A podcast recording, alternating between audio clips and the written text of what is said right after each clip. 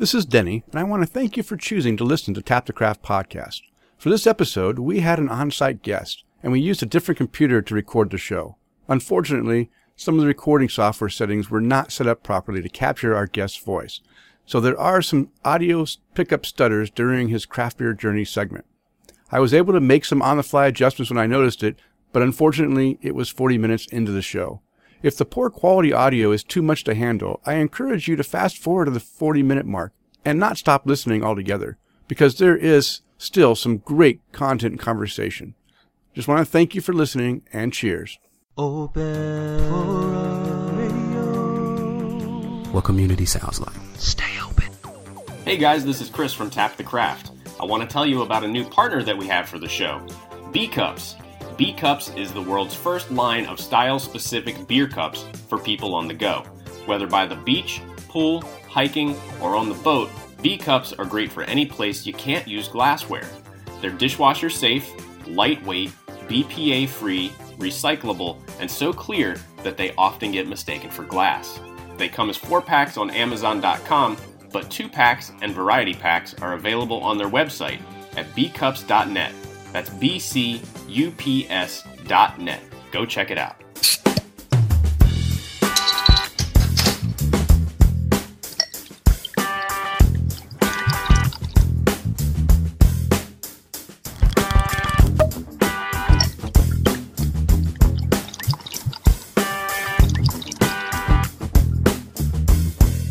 Hello, craft beer friends, and welcome to season six, episode seven of Tap the Craft podcast. I am Denny Lewis, coming to you from Boise, Idaho, and my partner in craft, the Wells Bro from Tampa, Florida, Mr. Chris McKenzie. How are you doing tonight, Chris? And what is in your glass? I am doing amazing, Denny. Now that our you know little technical difficulties are behind us, and uh, in my glass tonight, I'm drinking a Costello 12 from Cigar City Brewing Company, which was from their El Catador Club uh, last session. Uh, it's a bourbon barrel aged Belgian style dark ale with cherries. Oh, And how, how are uh, those cherries coming out?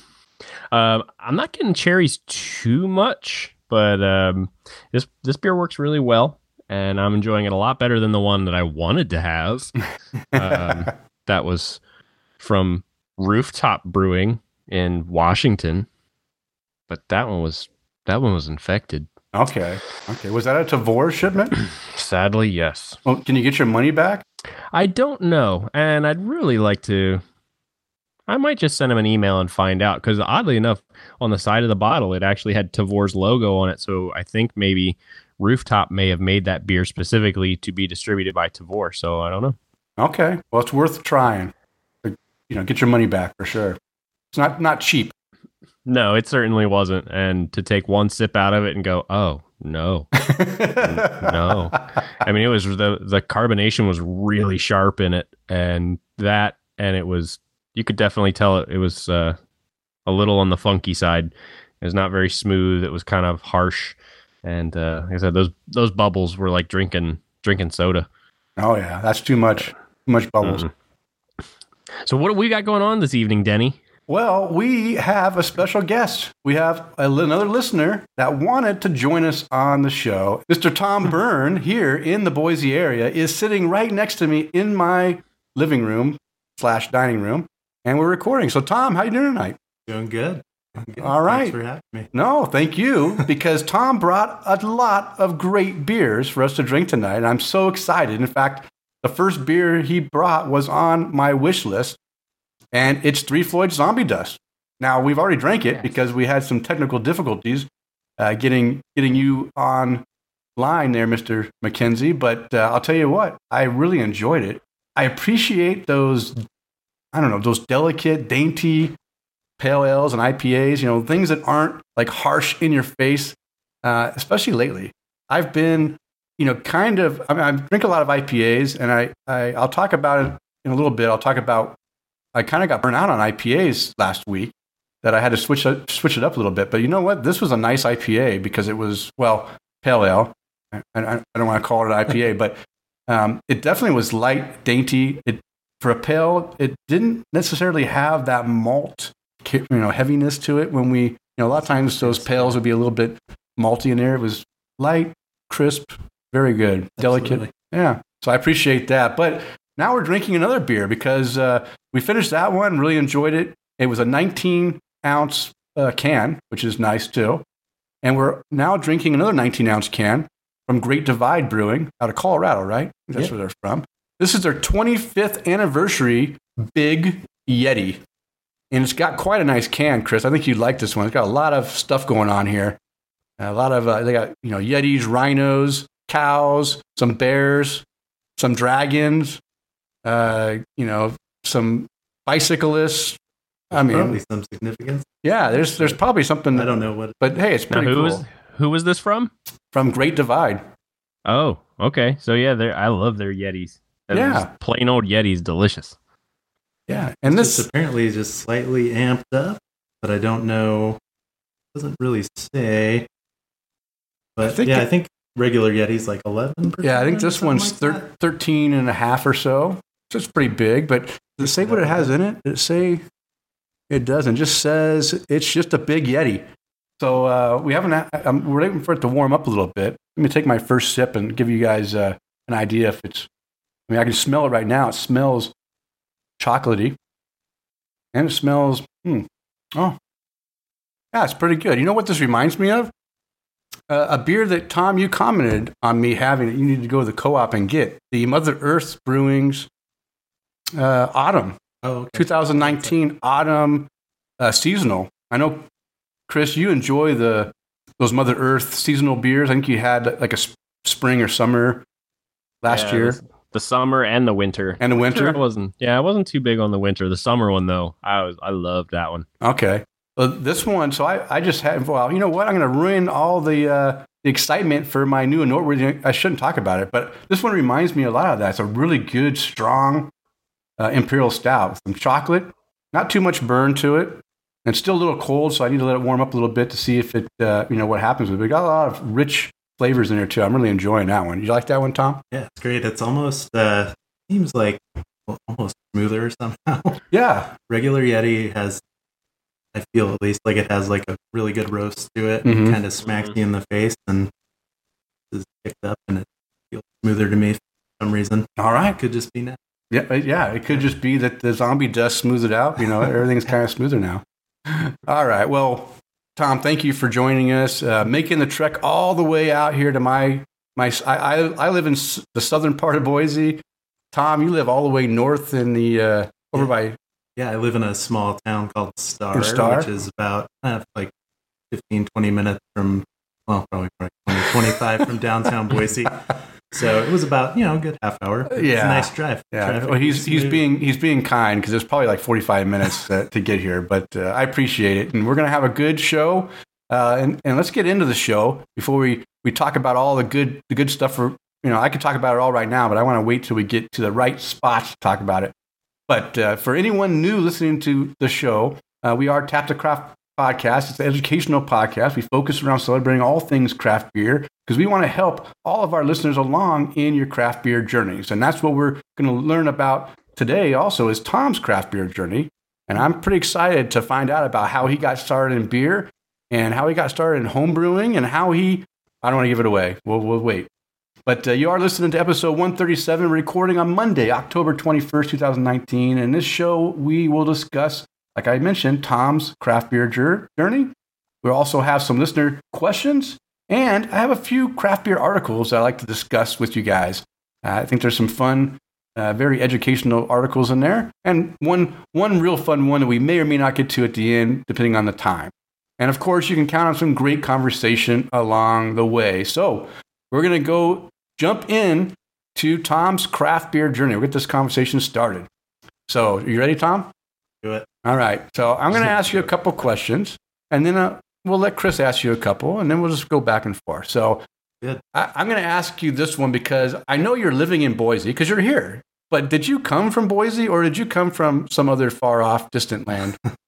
Well, I've moved around quite a bit in my life. Um, I was born actually in uh, Thousand Oaks, California. Which is oh, it's a little north of LA.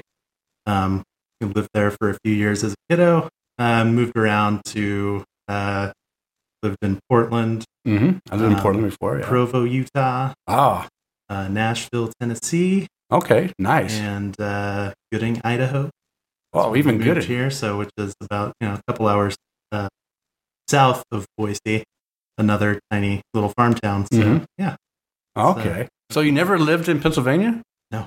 But wait a minute. How can you be a penguin? How come all your teams you follow are in Pennsylvania? well, so I mean, as far as sports go, it's honestly only thing I do is hockey. Um, I, I'm not. I'm kind of a weirdo. But anyways, um, so uh, like when I was a kid, at that point, I lived in Utah. okay. Um, I No hockey team there. Uh, not a pro team. There was a there was like a, a minor league team. Yes. Um, I was in like uh, like first grade, and I don't even know. There's really no explanation that I can come up with for it, but I decided I liked hockey. Okay. Um, it was like the first year I, I was like a little dork, and I liked I thought sharks were super cool, and the San Jose Sharks Oh, just coming yeah, they out. just came out, Like, yeah. oh, they're cool and then I, you know, kind of started looking around at hockey, and at that point, um, the Penguins, who were my hockey team, they um, they won the championship back to back in 90 91. Um, Mario Lemieux was like the, the hot Okay, stuff at that yeah. point, superstar, um, and I thought he was best, and so I just kind of clung on to that, and oh, just have been riding the waves. So you know, was a front runner as a child, basically. okay. Okay. And, so, you know, it's been up and down since then, but well, yeah, they have good years and Yeah. they have bad. But uh, all right. So now I, for some, is your dad or your brothers living in Pennsylvania now? Or did you guys just Nope. go to Pennsylvania of that a couple No. years ago for a so we trip? um uh, let's see it's been uh, probably the last almost 20 years we um with the exception of a year here and there we travel to watch them play once or twice a Oh, year okay. So it was so just we'll to go, go, um you know we'll go to california Oh, okay. we we've got we've been to pittsburgh you know five times, something like that Okay. In that span of time so we kind of jump around and then we'll go back there every once in a while um so yeah and then you know in the last 10 years or so we've made brewery visits as well Of So, course. Yeah. Some great breweries there. so yeah my dad my dad uh is uh fortunate that he's into he loves hockey as much as i do since then and uh he also loves beer as well so, That's right. That's a good combination. yeah you know i put him through the ringer on a few trips so he's a good sport Well, yeah, I, I enjoy wa- seeing all the photos you post to, you know, to whatever, different things, Instagram, Sure. Facebook, uh, Untappd, everything. I, I, I think I follow you everywhere. And I enjoy uh, seeing those photos of you and your, your brothers and your, and your dad at all these different, uh, you know, wedding events, Totally. sporting events, brewery crawls. I mean, everything. It's been fun. And I, I get a good, I enjoy that. That's what I like about doing this podcast. It gives me an opportunity to interact with a lot of different people from around the, the world, actually, Yeah, and, and, totally. and kind of get a peek into their lives and their craft beer journey, which is really, really fun. So, how did you get to Idaho, back to Idaho? Did you have family here? Did you So when- come for work? So when we moved to Idaho, I was still like in middle school. Um, when we moved to Nashville, my dad went to uh, physician's assistant school out there, and so once he finished that up, he he uh, grew up in Boise. Okay. Um, so he was looking for a job. One came up in Boise or uh, in Gooding, and he took that, Mhm. and so we moved there. Okay. and lived there until I graduated back in June, dating myself a bit. 2002, geez. uh, yeah. So you know, um, so yeah, You're moved to still- Boise right after pretty that. You're still a youngin. Yeah. Yeah. But uh, yeah, so moved to Boise after that, and uh, you know, here I been here ever since. Well, good. Well, good. So, um, one more thing I got to say is I love, I already mentioned that I love watching seeing you guys, seeing your stuff on social media, but seeing you and your wife on date night and the photos that, I mean, what a fun couple you guys are that I just, I want to go out with you, you two, with my wife and I, you know, and go out and have some fun because it looks like you guys have some real fun. The photo, just, just silly, fun stuff that makes me laugh every time that I see it. So, um, keep that in mind Absolutely, yeah. invite me to one of your bottle shares. Remember, guys, I always talk about Tom having these awesome bottle shares with all this good stuff. I'm still waiting for an invite, and now I want him to invite me, you know, on a on a date night Oh, I'm I'm Come very. on, let's Uh, go on a date, Denny. Tom, if you or uh, Denny, if you want to ask out Tom out on a date, just ask him. Man up. I know. Just ask him. okay, it was a soft. I was trying to do a soft sell. uh, okay, I'll ask one more question. Let Chris hit you with a couple. So, when did you get into craft beer? I mean, I'm assuming it's. I mean, I, I don't want to assume too much, but most people they are drinking cheap beers in high school or not high school. Well, yeah, high school and college, and then eventually, once they get out, they they get a taste for craft beer. How- did you get into beer? Did you start that same way and then get into craft beer, or was your father awesome? He loved craft beer from the beginning and got you on right from the get go in the craft beer. So my yeah, my journey into it is a little odd, I would say. Um, growing up, my dad definitely had like beer in the fridge. Mhm. Like he, I always remember him having Henry Weinhard's Uh-huh. in there. Oh yeah, just kind of random stuff, nothing fancy at all. But um, he wasn't really a heavy drinker at all. Mhm. Like it would, he would come and it would come and go. You know, wasn't like consistently. So he wasn't like super adventurous or anything like that. But um, but yeah, he would have that you know stuff like that hanging around in the fridge. Um, I uh, oddly enough didn't start drinking until I was 25. okay. So I you were a good boy. I guess I don't like. Um, it's it's weird. Like kind of like how I got into hockey. I'm just kind of like a weird. I I just I come into things differently. I Mhm. guess. I guess I'm like a lifelong contrarian, and that's kind of like a, like the any, anything counterculture I seem to go go towards. But uh, growing up, um, I played in a punk band, Oh. and uh, and then later on, kind of developed into like a like a hardcore experimental rock band. Um, and we, um, you know, we did some touring and stuff.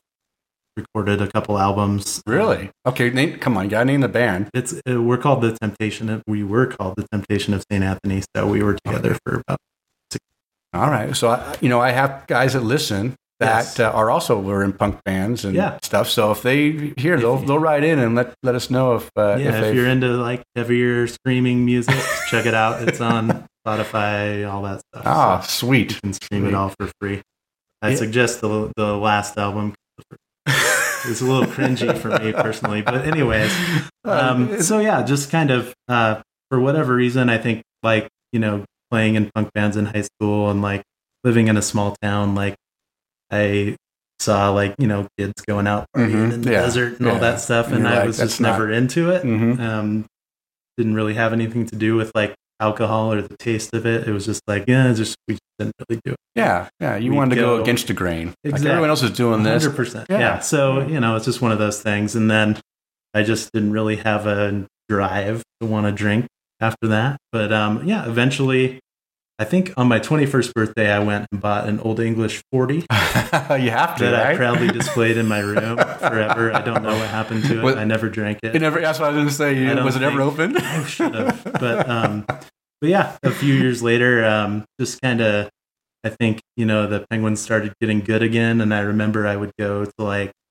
I'm like kind of a, a weird fan in terms of like uh, habits. Mhm. Less so now, but back then, you know, I would go to, I would if they would win, I'd like keep doing the same thing over and Mhm. over Yeah, again. So. I'd Rituals. they had a good they had a good playoff run back around then and i would uh, i think like i would drink like blue moon quite a bit and then that, that was the um, magic beer, yeah, right? yeah back then so yeah that and you know it's fine No. but yeah i remember um kind of as i started getting into it a little more i would like go to albertsons i lived right down there uh in the north end and we'd walk down Mhm. like, every- and so you know i remember like uh like the kona brewing like Mhm. brown ale with coconut in it i remember like picking that up early on Mhm. and thinking that was super good.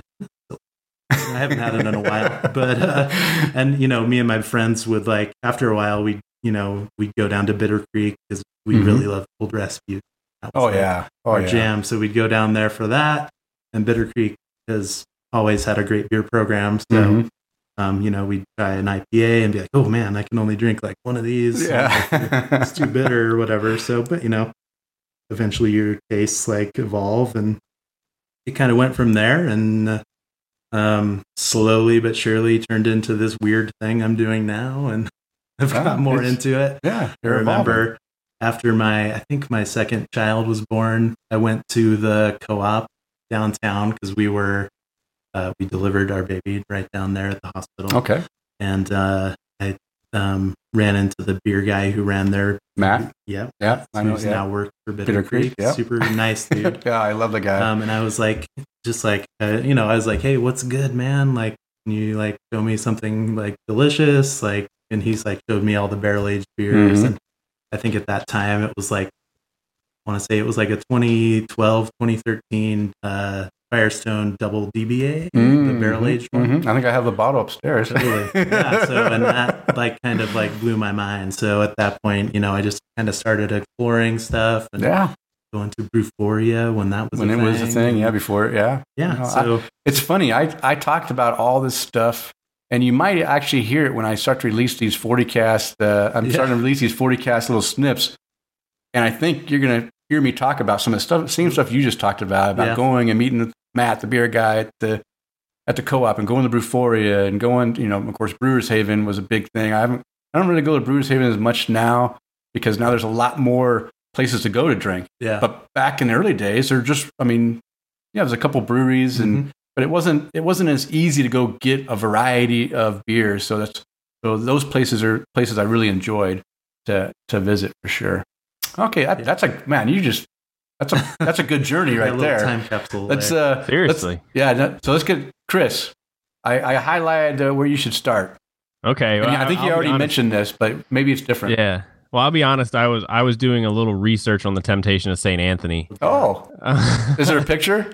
Well, I looked into Amazon Music and I found a few songs called I don't know if these are you if or these are you guys or songs called "Follow We Follow Our Footsteps." yeah, that's it. Uh, yeah. Oh, really? We'll play that a little later. Okay, I'm gonna now. I'm gonna add it. I'm gonna add to my Amazon Music. Uh, Yeah. yeah. my punk station. Yeah. And uh, complacency in a bear trap. Yeah. Yep. That's it. All right. That's- All right. So, um, if you mentioned this already, Tom, uh, we're just gonna have to answer it again. Uh, did you have a gateway beer that that you would recommend for for new people getting into craft beer?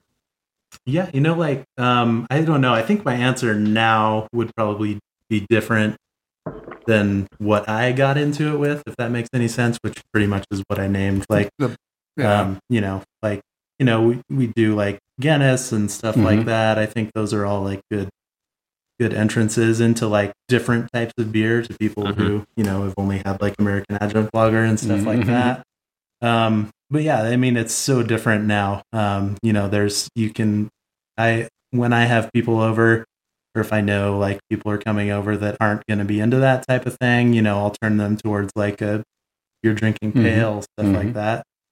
Um, but yeah, kind of those ones I mentioned already would I that's what I'd call like my gateway beers was like Old Rasputin and stuff. It's like um, Th- wow. those are Double those are some pretty harsh they- harsh beers for people that never drink uh, Exactly. beer before. So That's I just mean, me, I guess, those are extremes. yeah, that and like uh, Anderson Valley, like Oh yeah. Uh, bourbon barrel stout, stuff like that. Like Jesus. I know. I Anything that's over ten yeah. percent. So I, guess it depends on who's who's asking. I'm. I think. I think I'm sure we're all like pretty good at knowing like different things that you know might turn different people off from. Yeah.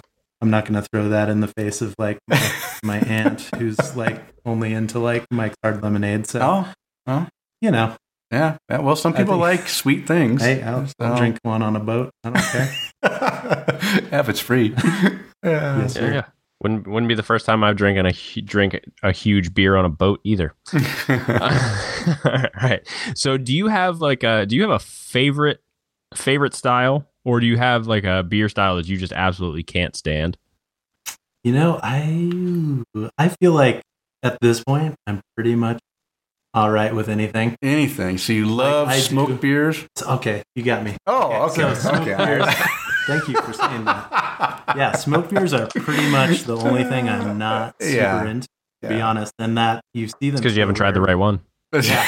Well, There's, yeah. there are some that aren't bad actually. Yeah. That I, I would the agree. Alaskan the smoked porter is bad. is really Yeah. good. I, that it one's is a good not one. bad. Yeah, and I think I have a couple bottles bottles of Jing, Mm. hopefully. See what happens with those. But yeah, that's that's not bad. And I remember like, you know, like Yeah. was pretty Yeah, that one wasn't too bad. It, it wasn't it wasn't too bad, but still a little much for me. But Yeah. the Alaskan one was well balanced with that smoke for sure. yeah, for sure. yeah.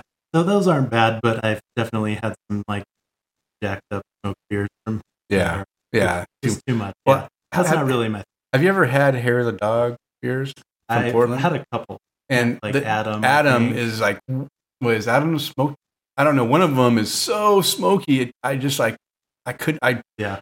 I just couldn't drink it. I'm drinking it. I'm like, this is the worst beer ever. And so I don't know if it was Adam. I had four samples of it, Yeah. and one of them was just way too smoky, and I just like said, "Man, it's not happening." And in fact, I wasn't, I wasn't impressed with any of the hair of the dog beers. Yeah, I think I've only had a couple, and let's see, Adam was like, Yeah, I it's thought an, I it's had a a, bottle of it once. and Yeah. it was like totally flat. Yeah. And I now keep in mind, I had these in 2004. oh, So this is like old, yeah. the original stuff, like but way back when. So uh, I haven't had anything lately, but No. I had I did just get done listening to the Four Brewers last podcast where they oh yeah, they drink an, an Adam, and actually they said it was pretty good compared to what they've had before. So maybe you know maybe Yeah. there's uh I there's some changing. like inconsistency Yeah. yeah, it's it's one of those breweries that I feel that just may not make it. Right, there's breweries going out of business in Portland and in the area that because you know I don't know they they may have been relevant at one point, but I don't think people maybe they have some diehards. I'll just keep them in business, but I don't They I don't know. Food, right? Uh, yeah, I think most places down there do. But Yeah, yeah, fruited Berliner Weiss. yeah, nice. yeah. They're not In making my- in my Florida vices. Hey. Not that I don't love. Yeah. They, they, Uh, they become they become kind of life anymore. Yeah, yeah. All right, let me do a couple real quick, and then uh, and then I'll let you get the last. I call dibs on the I call dibs on the last question. Of course, I always give that to you. I'll, I'll always give that to you. All right. So uh, you mentioned beers you enjoy, but do you have a go-to beer? Is there a beer that you that when you're just in the mood for a beer, or a beer you walk by and you just have to grab a six pack or one of them? Do you have a go-to beer that you just you love? So I I would I don't know if I can say I have one go to beer exactly. You can I have think- a couple, but Sure. I, I think I really look forward to like I get excited like when certain like seasonals come back, Mhm. um, different stuff like that. Um, you know, I kind of have like go to seasonal. So like I, I really love like Bill Fire. yeah, that's a great beer. um always. But yeah, it's kind of like more of just like look seasonals. I'm Okay. Definitely a ticker, not gonna lie. Um, I like trying new stuff Yeah. all the time. yeah, yeah, um, yeah. But but yeah, I do. I think I if I have a go to, I probably have like one. Okay, season. so so what's your favorite pumpkin beer? oh, is that another style that you uh, got? so I, I I can do pumpkin beer. I've had a few recently. Had a, a dogfish head pumpkin yeah, for the first time in a few years, and that's okay. I thought it was interesting. Like I had, I probably had it like four years yeah, ago, and then had it again. And I think my main problem is like the spice aspect of most of the pumpkin Mhm. beers. I'm okay with pumpkin, but spice thing Yeah, is too much for It's- me. Yeah, no. Um, but yeah, so and but I also had like uh my buddy brought over uh this Dogfish Head Imperial Cream Ale. an imperial cream ale was- sounds Yeah, intriguing. so I think it's supposed to be like a pumpkin pie, but it had definitely had like Okay. like a kind of like a cinnamon nutmeg. Oh, okay, It was good, but Okay. and but it had a similar vibe to it in terms of like but, okay, um, and he also brought like a Elysian Pumpkino. that have- too sweet. Yeah, I- it was it was all right. Oh not my bad. gosh, not I, bad. I don't like that one. I don't like the Great Pumpkin. I'm not a big fan of Night Owl, which those are Yeah. those two are my wife's favorite. In fact, we have some in the fridge there if you want one. Uh, but then she did get the pack. I do like the Dark of the Moon, the stout. See, I that's, That one's so really I'm good. not like a diehard like buying AB InBev guy, but just typically don't. Yeah, Like, well, your I wife just avoid it, If your wife loved it as much as my wife did, No, then no, you would be buying it. No, absolutely. Like, she buys it by the case. like honestly, my wife likes good like IPAs and everything, but her she loves yeah, if, that's if, cool. it, it makes her happy. yeah. So we buy that too, and a bunch of wine. So, um, but uh, so yeah, I don't Okay. know. It had been like a few years that beer and Okay. Yeah, it is. It does kind of suck that they did sell out. I mean, we used to go to the Great Pump, the Pump, Great Pumpkin Festival down in Seattle, and Yeah. we had a great time. In fact, you know, it's one of the cups right there, the Oh, little yeah. taster cups from it. We've been, I think, three times But then the last time we went was uh, wasn't a good experience. They moved the moved it over to to the stadium area, Mhm. and it was just too small, and and lines were too long, and it was just and they had one day event instead of two day event. It was miserable. There's a podcast on it. I think I explained it. I think I remember. Yeah, yeah. But okay, one more question from me, and we'll let Chris finish us off. So, um, I know that you are a home brewer. I know you're a home brewer because I've seen you post stuff on uh, on the beers that you're brewing with your with your friends, drinking beers. You know everything everything a home brewer does when they Sure. when they brew. And then I saw that uh, you know that, that you've elevated yourselves up to a you know to a, an award winning status. So. How, how did you get involved in home brewing? What made you start to home brew? Did you get pulled into it from your friends, or did you pull your friends into it? Uh, and then, of course, Yeah. tell us about the award you won. So I mean, a little bit of both actually. So I mean, I have like a couple of my close friends are, um, I would say, I have like gently like pulled in like half the way Mhm. into the ridiculous beers we're involved in. Um, so you know, like one of my good good buddies, Blake, um, you know, probably five years ago, you know, we were, I started getting interested into it here, and I thought about it out. So picked up like whole and we did we did a few like extract batch um and then and this was pretty infrequent probably like every like and then um within the last year or so um one of my other good buddies that i play hockey with um hit me up and was like kind of want to get into brewing like show me what to get what, So- what, what- what's your budget? Unlimited? Yes, I can show you exactly what to get. yeah it was you know so he, we he had kind of found a few like because there's almost always a selling uh, Mhm. rock and there was a guy that had some pretty cool stuff and he was selling that and so we kind of put together a little setup and he's like super uh the super handy guy we like put together our own welded a brew stand and Yeah. put a burner into it and did all this stuff Yeah, it looked pretty fancy. It yeah so we good. kind of put together like a, a couple a couple different options just to kind of give us some versatility but we uh, do brew in a bag okay, it's makes it e- simple. yeah, easy to clean up too. Cut- you don't have to worry about yeah, all that. cuts down on some of the equipment costs and stuff like that but also um, you know we got a fairly large bill and we're not limited really at all to our D or anything. You, you have a crane to get those bags out. we have a very we have a heavy hoist actually Okay. yeah so he's he's super handy so um you know i kind of owe it to him to he kind of like got me inspired to get back to it um you know it's uh, you know i have limited space Mhm. and everything like that i'm not a budget for Mhm. that type of thing Mhm. and so um so yeah he kind of hit me up and we kind of started doing that into it brewing for the last year and How often do you guys brew? About once a month Oh, Yeah, that's good. So, so- about twelve beers a year. You guys, uh, yeah cool. And, Ideally. and what batch size? Five gallons, so we've gallons. done 10 and 5 um 5 is uh it's kind of nice just because at this point like i just love i love like researching and writing recipes right now and just seeing how they translate Mhm. um i'm hoping to you know soon to be able to like just develop make them a little better as Yeah. i go but right now pretty much every batch we make is something new so Mhm. it's very experimental Yeah. but um, but yeah, it's a lot of fun to try different stuff. So the five gallon batches give us a little personality. room, Yeah. Yeah. stuff. Um, but yeah, we've done some. We did. Uh, You submitted the beers to the uh, the state fair yeah, competition, Mhm. and how many beers did you submit? just one or two. Just one. Did we do two? Yeah, I think we. I mean, you split the one into two, so I'm assuming you did one of each of the different yeah, styles. so kind of around different, that time, we had made uh, a mixed fermentation saison. So basically, um, kind of I, I had used a couple different blends of built those up for that, fermented that out, got it super dry, and Hmm. I make it really crisp. And then after that was being done, we tossed in like around that time just like Mhm. the first year. So I essentially made the starter well Greg. Oh. so, So it's essentially that worked?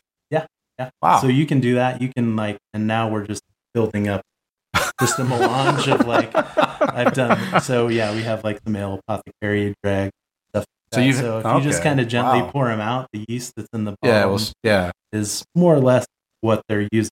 So and and when you make a yeast starter out of it. Sometimes throw some of the microbes back strong than others, Mm. better for lack of a better term. But uh, yeah, so I built that up in a small starter and threw that in um, after it had gone to kind of start. One of the batches at the end we dry hopped with Nelson, Oh wow. um, and then the other one six and a half pounds, mostly blackberries. Um, Oh. fresh. oh wow. awesome, man. But I made a while. That sounds great. Which one did you bring for me? That, that is the fruit. The fruited one. Yeah. Okay, I can't wait. Sounds delicious. Yeah, yeah. It's And, uh, uh, I I was happy with how it turned out. Like that, it's like Yeah, yeah. So, the fruit. Fruited, um, uh, so yeah, it was it was interesting. and Happy with that.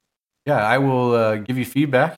Uh, but you know, I am a sucker. For, I love saison, Oh, so it's. Uh, Yeah, it's I'm going to probably enjoy it regardless. But uh, some of that character to it. So the fruit's definitely there. But yeah, it's uh it was fun. We submitted it to that uh, fair competition, and honestly, like I had never submitted to a Mhm. competition at all, and it's like judges on the Mm. panels and all that. So I was like kind of nervous, stuff, but at the same time, I did not expect anything, and yeah, we won the um, fruited wild ales or no, which I think there was like 10, 10 entries in. nice. So yeah, it wow, was pretty, that's pretty. those are two. Gr- that's a show. Come on, that's a great. so that's a like- great I think there was like a- accomplishment there. Yeah, I think there was like a hundred beers. Nice. So I would have never expected it. And yeah, one of my buddies was at the fair and he's like, Have you seen this? And he sent me a picture. So now I got to go to the fair. Dang. yeah, so we were totally surprised. But, so that was kind of cool and it was um it was cool to win, but it was also cool to get back the The- judging the sheets. feedback, yeah. So Oh yeah. so yeah, they had like that day, Yeah. how they're feeling Yeah. or whatever. But Ah, that's awesome. That's aw- well. Thank you for sharing that. For sure. I, I uh, I've been wanting to talk to you about it because I thought it was pretty exciting. I think I talked about it on the show. Just give you a shout out for it. I remember it was a while ago. But uh, all right, Chris, you're up for the last uh, couple questions. All right, Tom. So if you were able to name a beer and or a brewery, what would you call it? So I'm I I personally I find myself to be terrible at naming beers. I see my my brewing partners I feel like are really good at puns, but I Mhm. can never get them. I I can never get never get them to nail it down. I feel like they want me to do it for some reason. I need, they need to get that going. Okay. So, but um, you know, so we've just like our saison, we just called saison Cheval Rouge because we had we had a joke. My so my buddy Art, who shop we brew at, he's got a big old shop, Westrian. So Mm. she um, has a bunch of horses, and we you know, go out there, uh, make jokes, and we keep telling her we're going to feed our spent grain to her show horses and make them get really fat. So I think originally we were going to call it the fat horse, and I think in French, like, uh, you know, whatever that is in French, I can't even remember. So we kept the horse, which Cheval is Oh, his horse. So we Okay. kept that, Okay, the red horse. the berry one. But um, uh, so we're actually, uh, so his wife, Emily, we're about to, we're going to brew a pumpkin beer, uh, her, I'm calling Three Evils, uh, song by rock band called Oh, So I don't know. I just kind of like look around. So that, and also I wrote that recipe in the software, and uh, the ABV at one point turned out to at six. Oh. So I just like slipped away from the computer, and I was This like, is it. "That's the one." Yep, it's it's meant to be. So I felt like that was appropriate. so you know, I'm I'm not very good at it. I usually look for like Yeah. stuff like that that I find appropriate.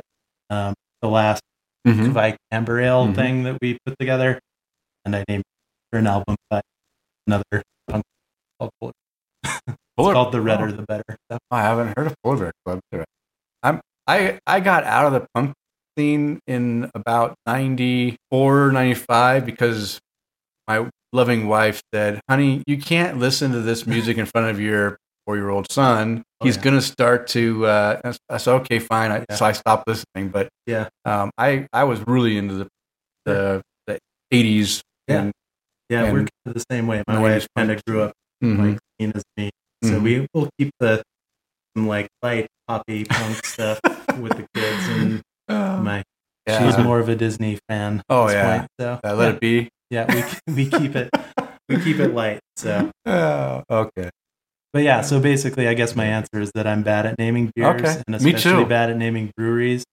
Um, we call our as of now we're calling our little like brewing crew me and the boys because we uh so my in the shop we brew in my friend has a TV mounted on the wall with DVD player VHS player and he's also a VHS collector So really? he has a that bunch of like cra- yeah it's a thing. and he's so he has like this incredible collection of like your VHS most B movies and stuff Mhm. like and so I think uh today we bought on we were watching a really terrible movie called Spring Break and it had a song on Break. it called NRBQ or by NRBQ called Me and the Boys that played over and over again and so that was just kind of ended up being our mantra for the night okay. All right. One last question, Chris. It's probably my favorite question that we have, and it's how do you rate your beers? Do you do you rate them by overall enjoyment or by the style? So I would say I'm gonna I'm gonna have to say I for the most part I rate by overall enjoyment. Yes. Um, not entirely. I don't I don't have really a set thing because I sometimes it'll just be I just use Untappd mostly. I I do like the social aspect of it, especially just like you know when you guys have people on the show or Mhm. when people like leave feedback. I always like Adam just you know the cool little community yeah. around the show. So that's really cool just to see what people are drinking and stuff like that. Um, but I use Untappd a lot just for my own like memory. Yeah. I'm sure you guys. Yeah. That's what. I. Yeah. That's, that's Um, what I do. But yeah, so there's a lot that probably goes into it. Sometimes it's just like that day. It's like, man, this is an awesome day. I'm really loving this beer. It's a it's a four and a half cap when it might be like a three three and a half or something. But yeah, for the most part, it's just kind of uh, personal enjoyment. And occasionally, I, I would say if it's like a style I don't love, like a smoked beer, and it's like it's hitting me just right, I'll probably give it a higher rating than yeah. just personal enjoyment. So Yeah, it's so- kind of a weird. Yeah. So it's a it's a hybrid yeah uh, style we'll and go- enjoyment. We'll go with that. yeah. All right. Say it's not a it's not a lose for me. It's a, it's a it's a tie. Yeah, that's a small win for you, Danny. it really is. Take it. Take it when you get it. That's right. That's right. All right. Well, thank you, Tom, for sharing your craft beer journey. We'll get more into it, I'm sure, as we continue along in the show. But uh, now it's time for Chris to. Uh, hopefully, you got your uh, vocal cords ready. It's I have. to. I've been I've been coating them with delicious, delicious beer. okay. Got All. Good rest in there. Yeah. So now, so now it's time to. Uh, we. I mean, we should have Tom name this segment because he's really good at uh, naming things. But uh, we we need to find out what our listeners are drinking according to Untappd. So starting off with uh, Mr. Mike Allen. Uh, this was 21 hours ago, so that would have been that would have been yesterday during his weekly bottle share with friends. Yes. yes. Um, he was drinking an Exit 3, which is a blueberry braggot from Flying Fish Brewing Company that he rated four and a quarter caps. wow. Um, so he's wait. That's obviously got to be by style because nobody rates a braggot for three, four and a quarter styles. I happen Stars. to like braggots. really? Yeah. Oh my gosh. Okay. My, I mean, my I've, friend Trey make my friend Trey likes to make really weird beer styles, and he he called me a year or so ago, and he's like, "Yeah, I made a braggot," and I'm like, "What the hell is that?" And uh, he he told me all about it, and he said, "Yeah, you should come over and try it." And sure enough, I I really liked it. what what did he use to bitter it up? I do not recall off the top of my What head. it what it tastes Uh, like? You should be able to tell by the taste, right? Do you remember? I'm I'm putting you on the spot. and I'm going to tell you no. I just remember I liked it. Um, but the one Mike is drinking is a Braggot Honey Ale blue, brew, brewed with blueberries, brewed with blueberries. Okay. Um, uh, moving on up. Uh, it look. Oh, I can't believe I'm going to read this one. Mike Allen's drinking a Schlitz. Ooh, the Oh, bull. yeah, tastes like Bud's fancy French cousin. Drinkable for the style. It's uh, I mean, Schlitz is a malt liquor, right? uh huh. Yeah. So I mean, So he's rating by. yeah, he's rated by style. It's obviously the braggot and the the malt liquor. So Calm, nobody. calm down, Denny.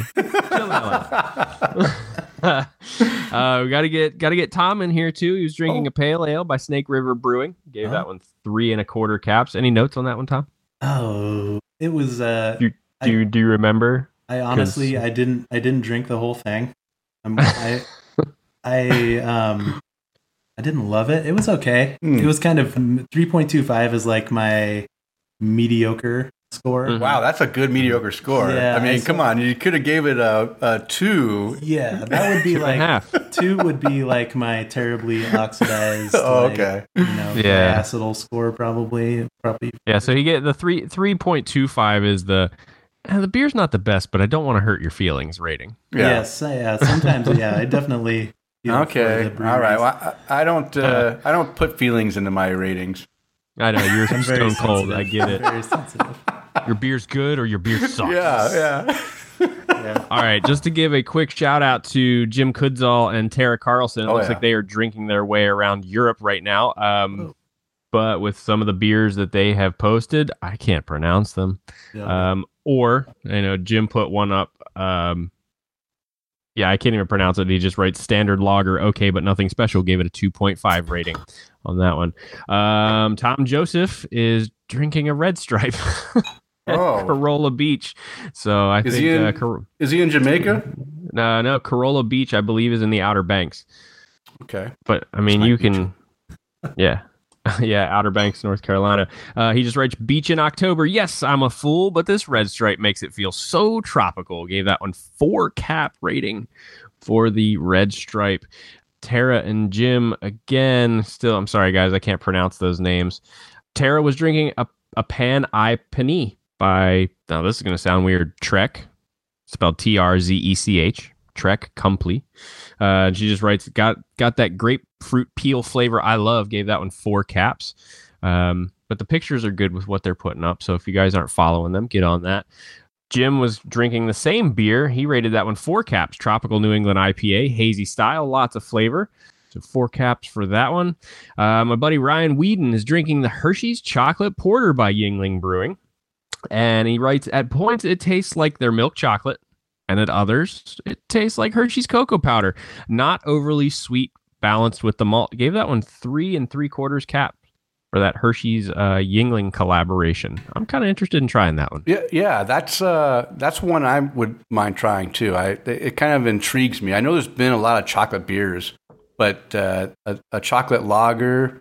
I, I think I've actually had a chocolate lager myself, but with the the combination of the two Pennsylvania, you know, Oh yeah. big things, right? The Hershey chocolate and the Yuengling Brewery. That's got to be a, a pretty impressive, um, you know, collaboration there. Yeah, and I'm kind of curious because we have a uh, Yuengling brewery here in Tampa, so I wonder if we're going to be seeing that around here. I haven't really looked uh, too much to buy beer because Denny, I have space in my beer fridge Oh, to put a, to put a fermenter in. oh, There you go. okay. So you're brewing Yes. this weekend.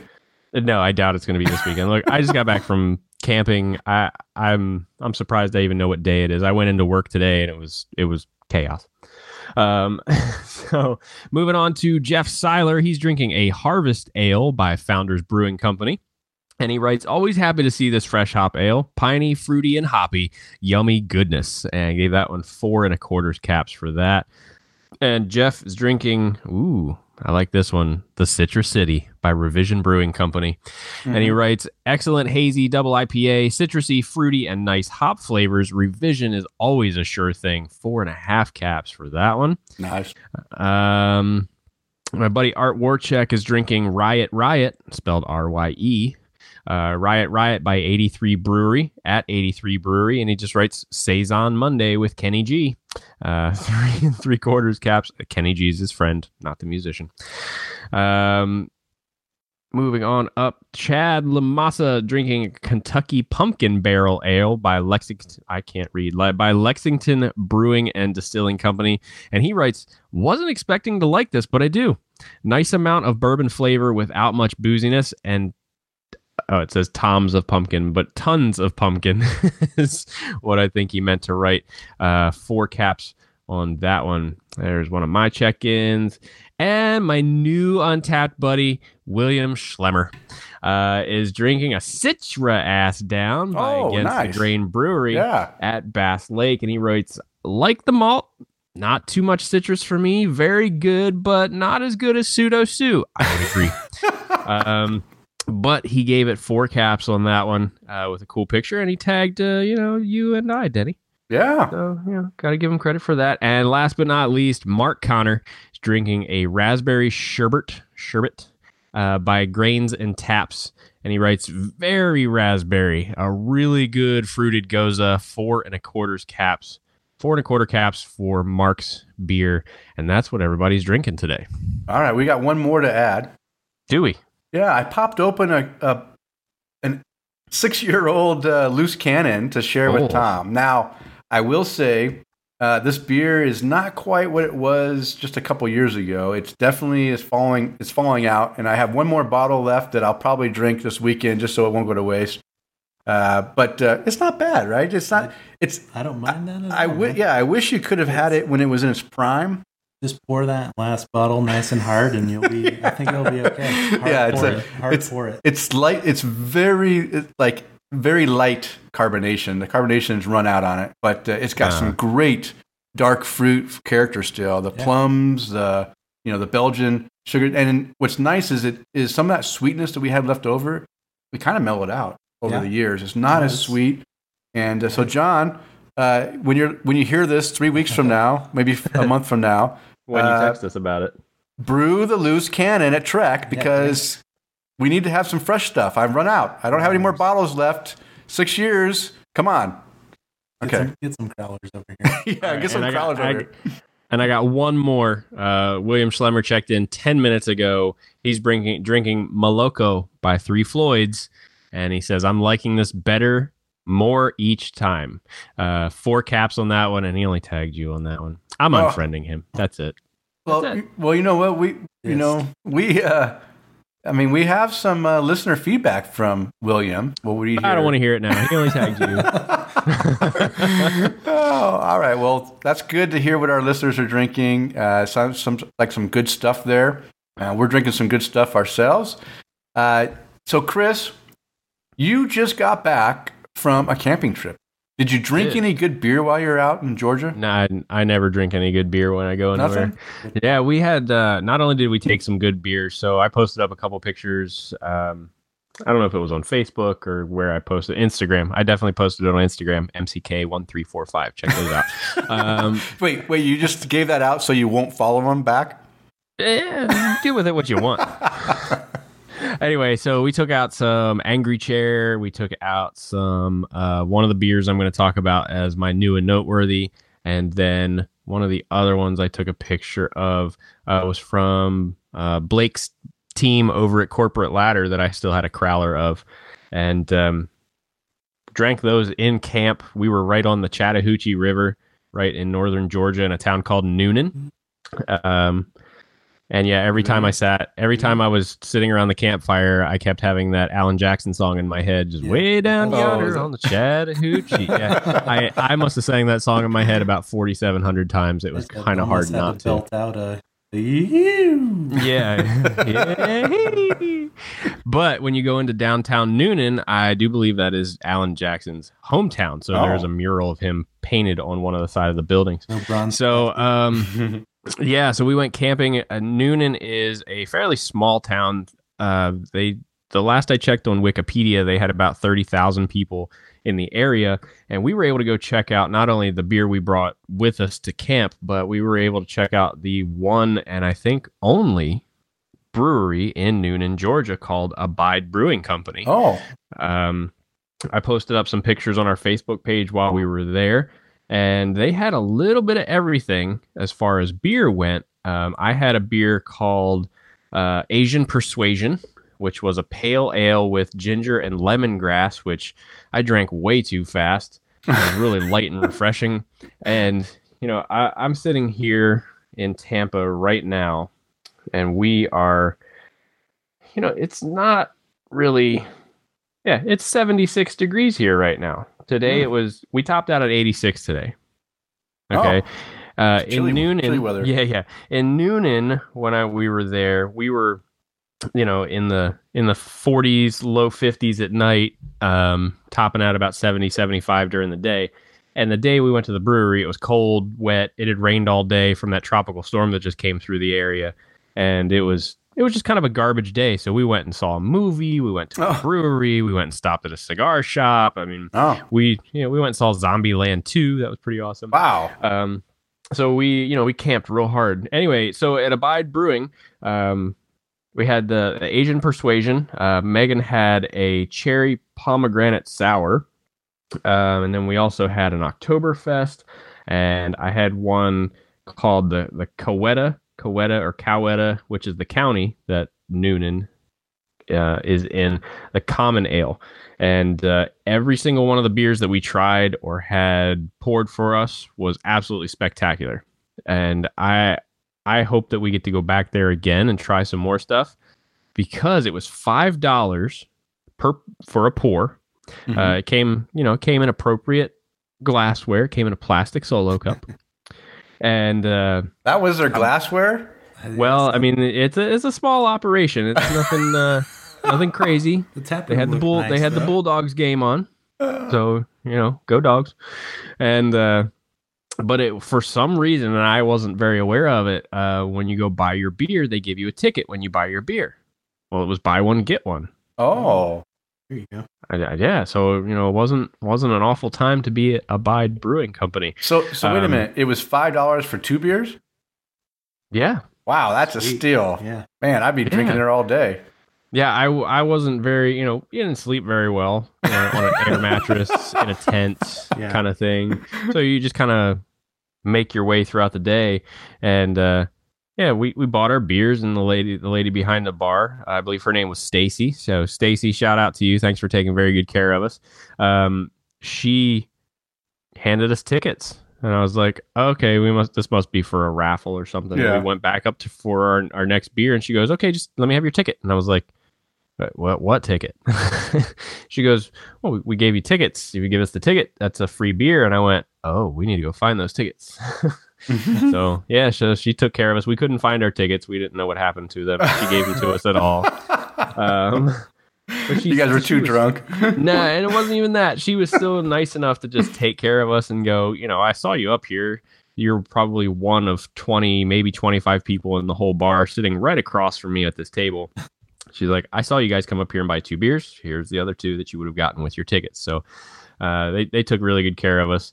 You know, it was it was a small place. It I think uh, the capacity sign on the wall said max out at 78 people.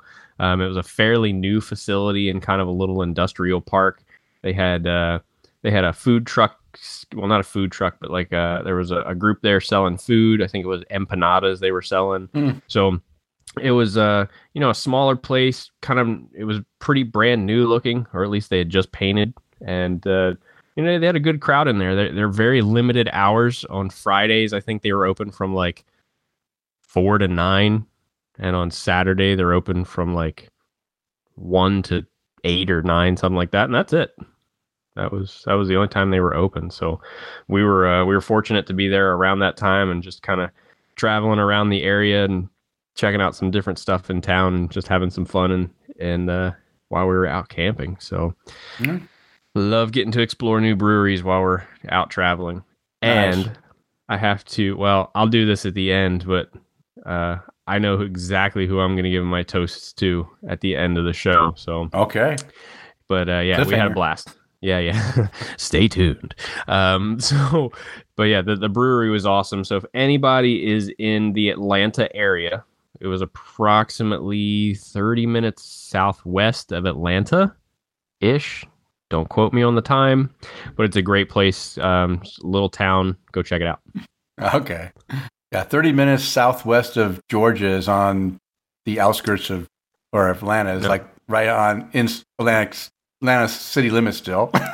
yeah and and again i you can't quote me on that one so it's uh just by looking at the map you know when Yeah. i'm completely as i am sitting here completely not sober yeah, it was it was probably actually an hour and a half drive, but it looked, you know, but it felt like it was 20 minutes. Yeah. 30 minutes. All right. So- So, okay, so I um I was gonna have a beer related activity, but I don't. And the No. the activity I was gonna do was I usually go to the the fresh hop or the uh? Fresh the Hop Hoptober Festival Fresh to And It we is thir- it's 33 minutes, Denny. 33 minutes. Okay. 33 minutes. Okay. Not too bad. Completely sober. All right. All right. That's shorter from my house. Yeah, yeah, that's that's Too doable. but uh, I went down there and I just, you know what happened? I just wasn't in the mood. I knew that there was going to be a lot of hoppy beers, and I just got done drinking like a bunch of hoppy beers, and I and my stomach just like said, you know what? I don't feel like drinking a bunch of hoppy IPAs, so I decided not to go. Did you go, Tom? I didn't know I was working. You're working. I've actually never been to that. Oh, you never gone? I'm not. No, I'm not. Oh, Yeah. Okay. One of those things. I have looked at it a few times and wanted to go, but kind of like Black Friday. Yeah. You went this year last year, the first year. The only time I've. Are you going to go this year? I Okay, good. Because Black Friday is my favorite beer festival in the area. It's the best one I've. Yeah, I, I go every year, and I used to go to the hop the Hoptober festival every year too. But I I don't know. I must just be getting old, and and my stomach is not able to handle all these hops. I just I already had a, a, a number of fresh hop beers. Yeah. honestly, they didn't hit me as as good as I've had in previous years, where you drink them and like, oh my gosh, this is great. I was drinking them, I'm like, yeah, it's okay. Yeah. You know, you know what I really want? I want to have some of that orange vanilla creamsicle ale. I want to have some of that lager. I want to have that black lager, that Schwarzbier. You know, I want these things that aren't. I want. I want these malty things that end dry. I like these Sure. malted front, dry finish. Those beers I'm really into right now. And the hoppy stuff, I'm just kind of having trouble. I'm still drinking Revision when they come in. I'll buy them and I'll drink them.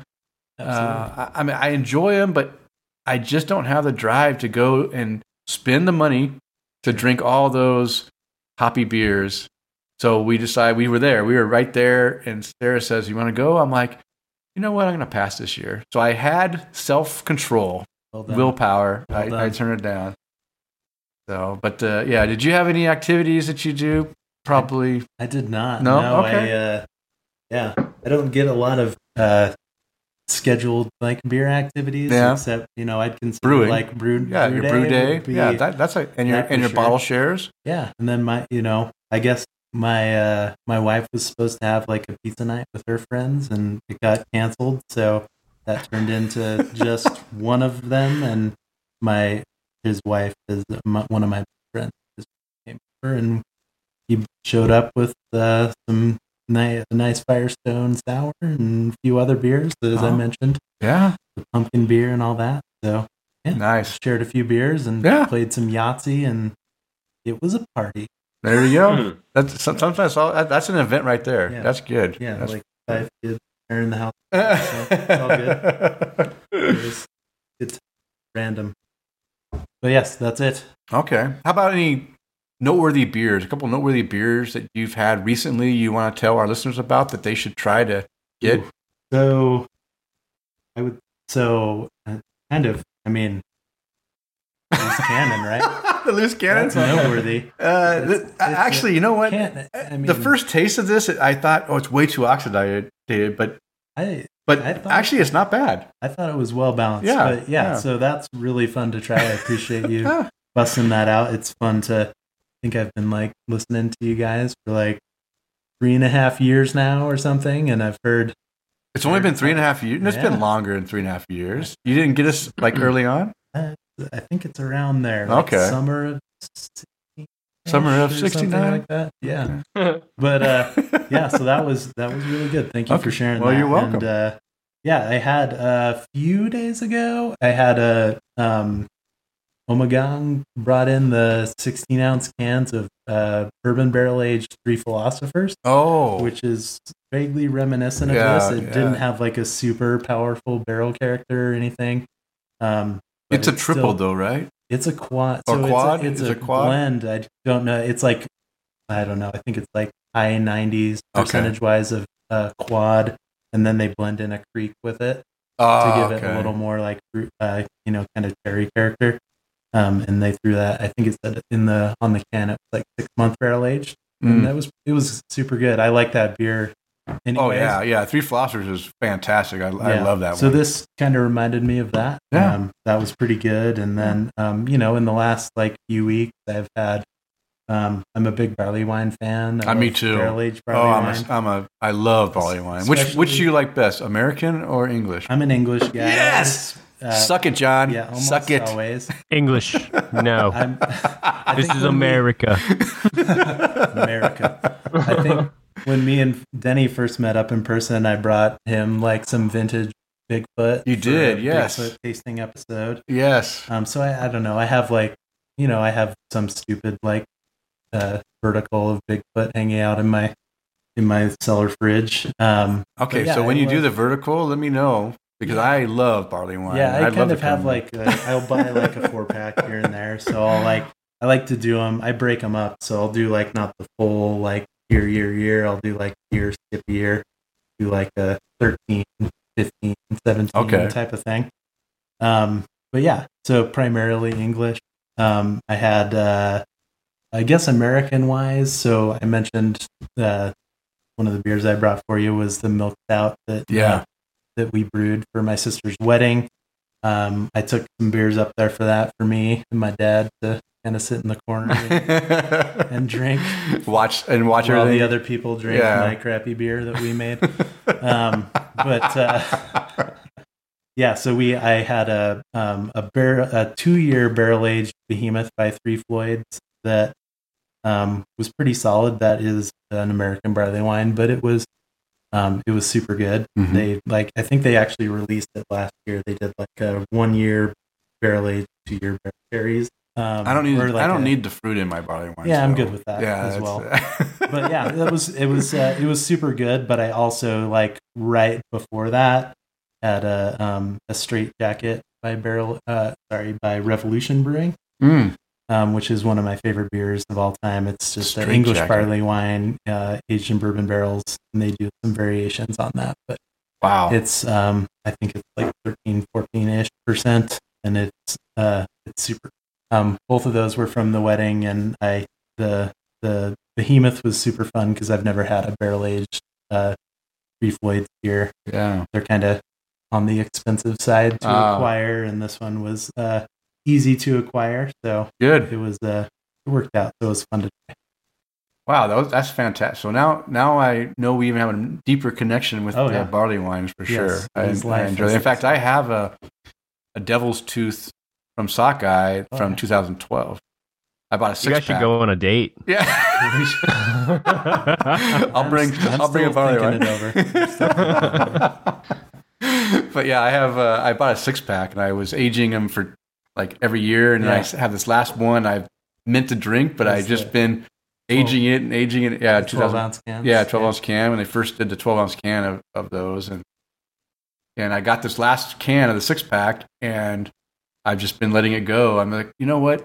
Even Yeah. after like four years, it was still not smooth enough that I, it Yeah. was, it was good, but it mellowed out, but it still wasn't smooth enough that I'd call it like, like something I, I Yeah. really enjoy. I'm hoping now it's like smoothed out. Yeah, yeah. I think I have. we my- should break that open. I have one more. I have one more bottle of 2010 Bigfoot, so I'm waiting. I think next year I'll do that. Make it an even 10 years. I have a Mother of Storms too from uh, Pelican. I think it's a 2014 bottle. That's five years old. That's a nice bottle to drink That's too. one. That's one of the, my favorites. yeah. Oh, yeah, make good. Okay. Uh, yeah, I bought two two bottles, not realizing how expensive they were. Because when Matt, back when Matt was uh, doing, he had the, the co-op seller, Yeah. and he's. I said, "Do you have any of that Mother of Storms?" Oh yeah, I got. How many bottles you want? I got them down in the cellar. How many bottles you want? Oh, give me two. Get two. I go to ring out, and it was like twenty six or twenty seven dollars a bottle or something like that. 60 bucks. And I'm like, well, that was a lot more than I. That's when the cashier gives you that look like, "This is beer?" What kind of beer But uh, that's a drinking? special one. So I could always. I'm still saving that one. I I drank the first one, and I'm still holding on to that one because uh, just waiting for the right moment. That's all right. Okay, well, I got a couple. You know, what? I'm gonna go for a couple beers, and I'll let you go, Chris. Is that cool? Yes. Okay. That's so way cool. I, I already mentioned Mother Earth Brewing, the Four Seasons Autumn 2019 a beer that I really enjoyed. It was an imperial stout. In fact, it was an imperial graham cracker stout, and it had cranberries in there. very reminiscent. The base is much like this 25, 25th anniversary Yeti, big Yeti that we drank. Uh, had that really nice, you know, thick. Uh, uh, it was really thick and and and had some chocolate, some coffee character to it, and the cranberries added a little bit of of sourness to it, but not where it made it too sour. So it finished with a little bit of that cranberry fruity sourness, but it it still had that that roasted malt, uh, you know, dark roasted malt finish that didn't make it too like a like a sour stout. I'm not a big fan of sour stouts. I can drink them, but they're just not my favorite. And this one didn't go to the extreme. It, it was almost there and then finishes off nice. Um, I gave that beer what five cap rating. I really like that one a lot. So Tom, if you can find that I one, you, you have it. I have okay. it in the fridge. Yes. So that that one I really enjoyed. Um, the next beer, Jeremiah Johnson Brewing. Now I haven't had Jeremiah Johnson for a while. All of a sudden they showed back up in the area. I So, think yeah, I had I have not had them. you never had Jeremiah Johnson. I do not have, but I picked up like one of their like Citra like IPAs. hmm Not so good. But that's yeah. all right. Yeah. So I had some issues. I drank Jeremiah Johnson like ten years ago, Yeah. maybe something like that, and now all of a sudden they show back up in the co-op. The, the one I picked up again, I was staying away from the IPAs because I bought a bunch of I like we literally I didn't realize it. We went into the co-op and I hadn't been there for a while, and, and I just loaded up my bag, uh, probably a hundred and some dollars worth of beer. I get home, I start emptying them out, and I realize, geez, I just bought like all IPAs and Imperial IPAs. And that's all we drank for a week. And that's why my stomach just like, you know what? I just don't want to drink any more you IPAs. had your own fresh. Yeah. So when we went, yeah. So when we went this last time, I saw that they did have that Citra one. I said, I'm staying away from, Sarah said, no more IPAs. We're done with IPA. Okay, fine. Everything I bought from this trip was all maltier, more maltier beers, stouts and Scotch ales and uh, lagers and such. So this one was their Mountain Man Scotch Ale, which I'm a sucker for a good Scotch Ale. And I'll tell you what, this one was very good. I gave this one four and a quarter cap rating. Uh, it just has some great flavor. Uh, a little, I don't even, I, I even hesitate to even say smoky. It wasn't really smoky, but it had that, that hint of it in the Yeah. finish. But it worked well with this beer. I really enjoyed it. Um, I recommend anyone get Jeremiah Johnson's Mountain Man Scotch. Go ahead and try that one. And then um, a brewery that I don't, I, I don't, I, I like this brewery. I just don't drink a lot of them. And uh, it, the reason why is because they don't. I, I mean, they make can. Do they can anything? They do. They Yeah. do can. Yeah. Um, it's Powderhaus Brewing. Now they've been around for nearly four years, I think. Now three years, four years, about four years. Uh, they brew. They they built a uh, from the ground up facility to expand to become a, a pretty big, you know, brewery operation. It's only half filled from the time they opened. It was only half filled, maybe a maybe a third full when they first opened. Maybe it's like half full now. Uh, they're producing I don't know four thousand barrels or so a year, somewhere around there. Um, and their beers are okay; they're not bad. The problem is, is I just don't go to that part of town very often to make the trip. So I have to have their beer when I'm drinking it out and about. Yeah. So that's um, you know I've had I've had their stuff here and there, and it's uh, solid, but down kind of down the middle as it were. Yeah, Um, I more hoppy too. lot. I've not been to their tap room. Oh, you Um, haven't ever been to their tap room? I, I'm I'm so lame. I've been to so few places that have opened up new. Um, but yeah, the Okay. stuff that I've had has been fine. I need to try there because when we won when we won our best of show, they won the best of show also. Oh, really? So they won for their uh, bourbon barrel stout. I believe, Okay. Yeah. which I've not had, but uh, oh yeah, apparently Okay. that's pretty good too. All right. So that uh, caught my eye when I was looking at my stupid beer and saw theirs. So Well, hey, but you're right there with them, so you can't say stupid beer. Your beer was good.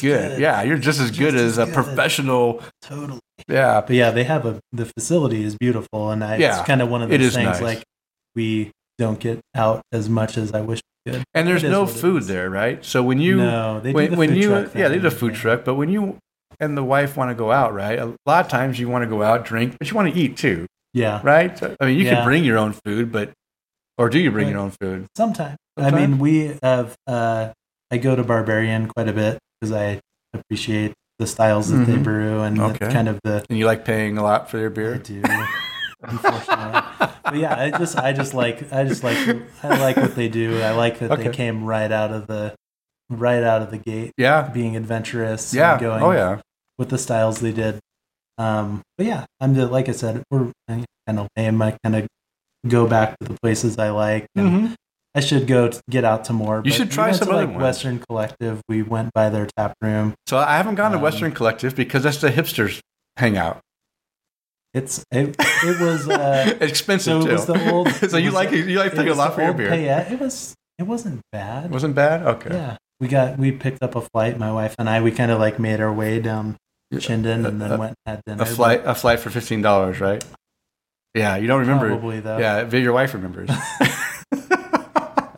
I don't know. I've uh, I haven't gone there yet because I just I had friends go and they said, yeah, the beer is okay, but the prices are ridiculous. Like it was like fifteen dollars for a flight of yeah. of sounds- small beers, and they're about like that, that's way too much. Yeah, but yeah, definitely like the definitely have the hipster thing going Yeah. on. They kind of like I don't- if you've ever been to like Modern Times, Modern Times is very like stylized, and they Mhm. are like really good at it. Mm-hmm. And that kind of felt like they were trying to do that. Okay. And I and I thought, like I said, I thought the beers were pretty good. yeah. Um, they had some interesting beers. I can't even remember what they were. They had like a sour, like a kettle sour and stuff Mhm. like that, and some hazy IPAs, but um, but not bad. But yeah, they kind of were trying to do that, and they had like the, you know, the icy machine with the rosé in it. Mhm, And they have, mhm. you know, there was like a solid line of like six like tall girls drinking their rosé, doing their thing. Yeah. So Yeah, you know, that's it a seems Facebook like photo right yes, there. so it seems like they're they're diversifying at the very least. Yeah. they did not have I- hard seltzer on I- tap. So Okay, well, the, okay. Not yet. Not yet. It Not yet. will. I'm sure they will. But uh, yeah. Oh, back back to the powerhouse group here, though. Yes. It's it's the uh, Smits and Giggles Bock. Now, Bock is a style that nobody brews, and it, it's a lager, right? It's a, it's a it's a it's a stronger lager that a lot of times is hit or miss for me. Whether the Bock is going to be good or bad, whether it comes across too sweet to try to get that alcohol content they're trying to get, six percent or whatever, they're trying to get. A lot of times it's too sweet. This one, though, I will say I really appreciated this one. It did not come across too sweet. It had all the good qu- qualities of a darker lager uh, with those that with that uh, caramel uh, flavor, but it was more like a burnt caramel, like a toffee oh yeah, uh, and it, it had it was really good. It had great flavor and into dry too, and that's the key is the fact that it wasn't. It didn't leave me feeling like I need to drink a gallon of water to get that sweetness out of my mouth. It was really nice. I give that a four cap rating just because nobody brews a Bock, and this is one of the best Bocks that I've had. You know, it's, it's definitely high quality. Sure. I recommend anyone that enjoys a good heavy lager, go ahead and try that that Bock at Powderhaus. And the last one, sticking with the lager style, uh, Sierra Nevada. It's their Skiesta Helles Lager. Uh, super drinkable. Man, this lager is like crushable. I don't use that word very often, but this is a beer you can just drink when you want to just down a beer. Really good, great flavor, or cap rating. Chris, have you had the Skiesta I Helles can't say that I have. Have you had it, I Tom? haven't. Is Nope, that like I'm a the only one. Twelve pack, or was it? Yeah, I, I pulled one out of the. It, they had a six pack of it at the co-op. I Oh, pulled a can right out of the six pack holder. Um, I haven't. I would buy a six pack of this and drink it because I typically right now I don't have I don't have any lagers in my fridge. I usually keep a, a six pack of lager in my fridge. It's either going to be, you know, uh, North Fork lager from Payette or the Vienna lager Fly Line when it's in season. Yeah. Um, and I might have both in there because I, each one is totally different. And I enjoy having those easy to drink, nice lagers that I can just drink a beer when I want to drink a beer. Mhm. This is that type of beer. This is a beer that I will have in my fridge when I want to come home. I don't want to worry about logging it on tap. I just want to crack it, pour it, and down it. And then now I'm feeling ready for to drink something that's a little bit more substantial after I, I get that uh, taste in there. So I recommend uh, this is a great beer, good flavor, uh, crisp, refreshing lager. Noted. Okay, Chris, you're up, man. You got what? Two beers? Come on, Two. you were just you were drinking your your life out, and now you only have two beers. All right, look, I've got one more that I just didn't type in there. It was hard. So I had no cell reception while I was in the woods. Oh, okay. So I couldn't drink them and check them in and drink them and check them in. It was very not first world out there. Yeah. Yeah. Um, so the first one I want to talk about is going to be uh, one that I know a lot of my friends have had, at least Yeah. one Untappd, is Abraxas Yeah. by Perennial Artisan Ales. And this one makes Hunahpu taste like crap. It does not. You only you didn't even give it a good rating. How can I you did say so. that? Oh. yeah. Uh, I, I'm I'm uh, going to stay away from Hunahpu and drink more things like this. Okay. Um, so the I gave it a 4.25 rating. I was very stingy while I was, you know, not back here in Tampa, uh, but it gave it a 4.25. Um, had things from cinnamon, chocolate, peppers, all kinds of good stuff uh, in this beer, and uh, I got this one actually from Tavour. This was uh, this was one that came off of Tavour, uh, but it uh, it went on it went on standby uh, very quickly. Oh. I was very surprised that I got it. Um, so I was I was glad to get a hold of that bottle while I was on there. And then um, last year we went camping in Georgia too. We went camping in a town called Blue Ridge, which is almost in South Carolina. Uh, which it's pretty close to the the northern Georgia northern Georgia border. Uh, there's a brewery called Grumpy Old Men Brewing in Blue Ridge, Georgia, that was closed when we were there. Uh, they had some weird hours too, but we went to a restaurant for dinner and had a beer called Hell's Holler Porter. And this was a really good porter that I had with uh, my burger that evening. Gave that one a four cap rating. And the one that is not on my list was Parabola Oh. Yeah. It's from always a good one. Firestone Walker. Yeah. Um, and I think I just checked it in. I, I might have to adjust it. Uh, it was the 2018? No, it was 2019. Um, from Firestone Walker. Picked that up when I was at uh, Corey's Fine Wines and Spirits in Las Vegas uh, last April or this Oh. past April, and I finally got to drink it because it was basically I was told, hey, bring a bring a really good beer for every night that we're there, so we can all we can all split it. it. And uh, I mean, if you're sitting around a fire, you have to crack open bottles of things like Abraxas and and uh, Parabola and and uh, what else did we have while we were out there? camping trip, right? Yeah, Yeah, yeah, yeah, but just- but but that beer is only a third of a liter uh, bottle, so you you should have brought Or- two. Or some people would just call it a 12 ounce bottle. a third of a liter to be exact. So just let you know. thank, thank you. I'm glad you're still in the metric system. Yes. we here in, in America, we call it a 12 ounce bottle.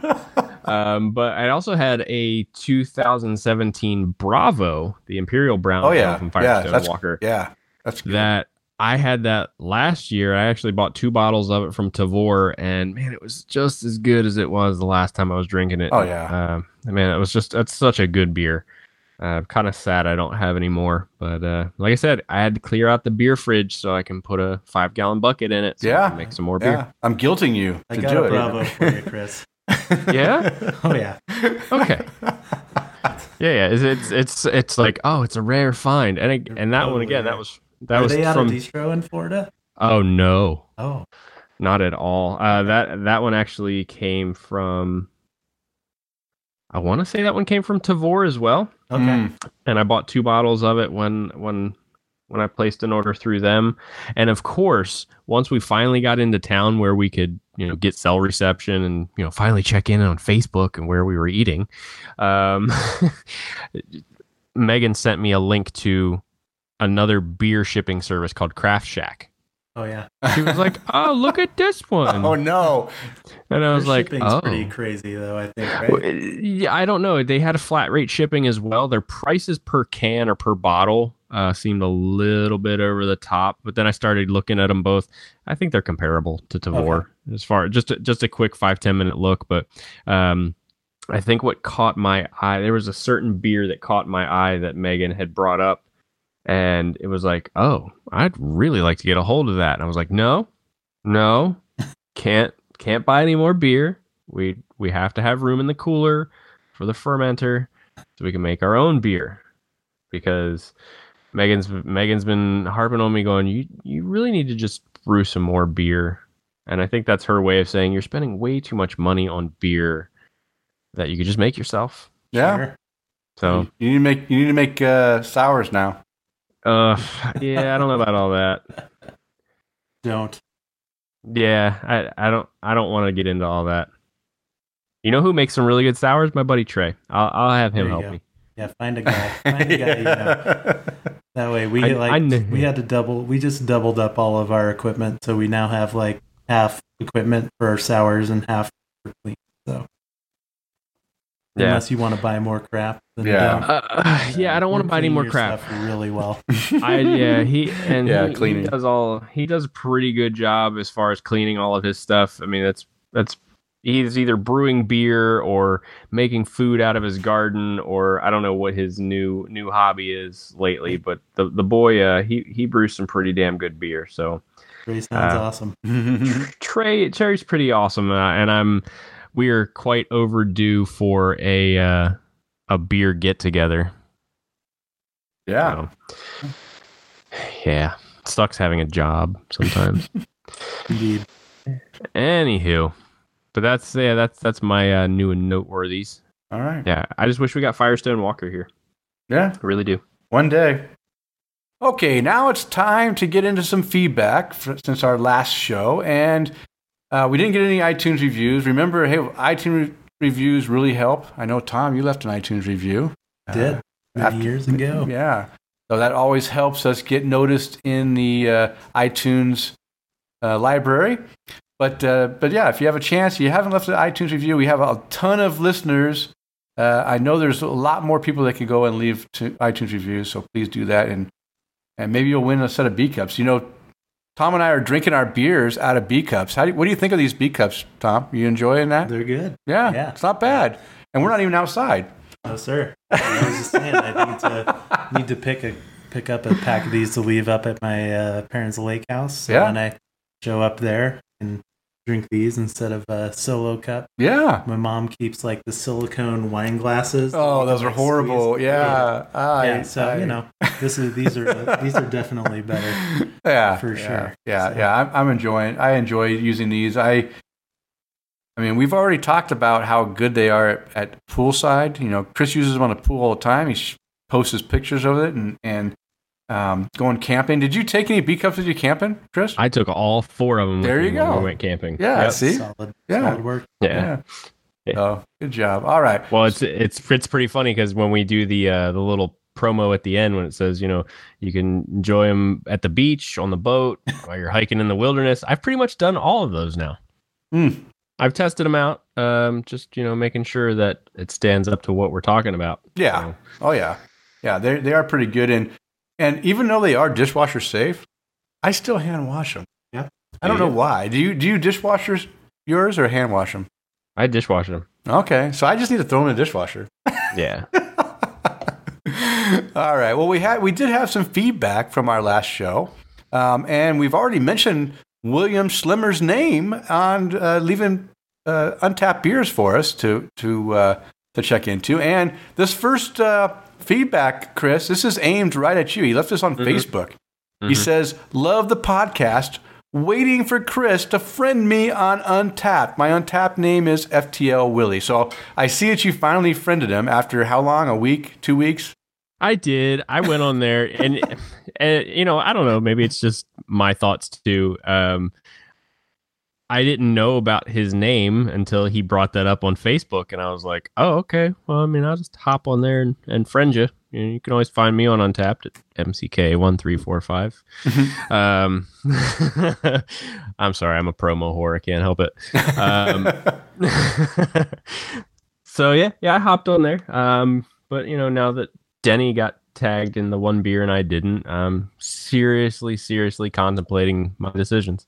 Okay, well, just you know, if you want to, if you want to get on his good side, you need to leave some comments every so often too.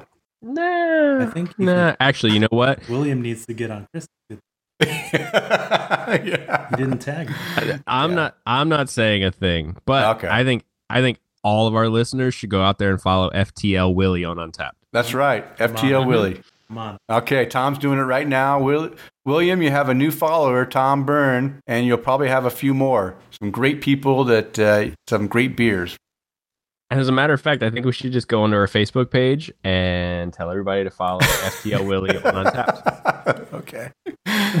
All right. Well, William had another. He, he he left two posts on our Facebook page. The second one was a, it says shout out to Denny and John for episodes 23, which was our part one of our Belgian beer styles, and in episode 60, which was our Trappist Belgian dark strong ales episode.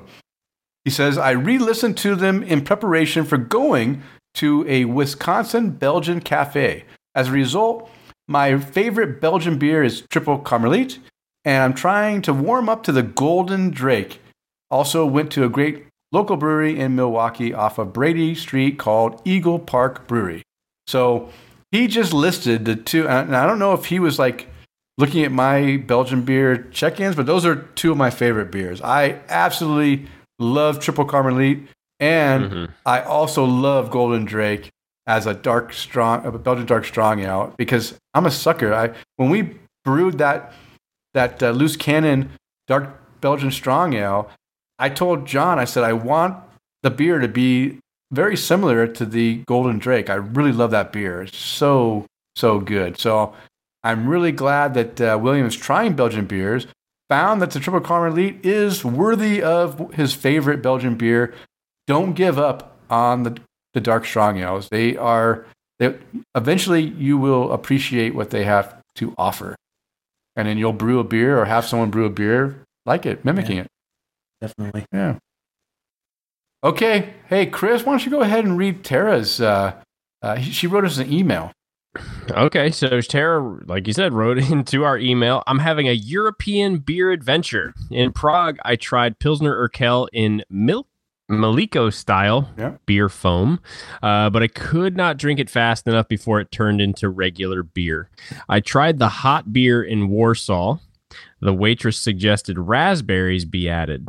I think that made it quite palatable, almost mulled wineish. Oh, Uh, maybe it will be a beer cocktail in Krakow.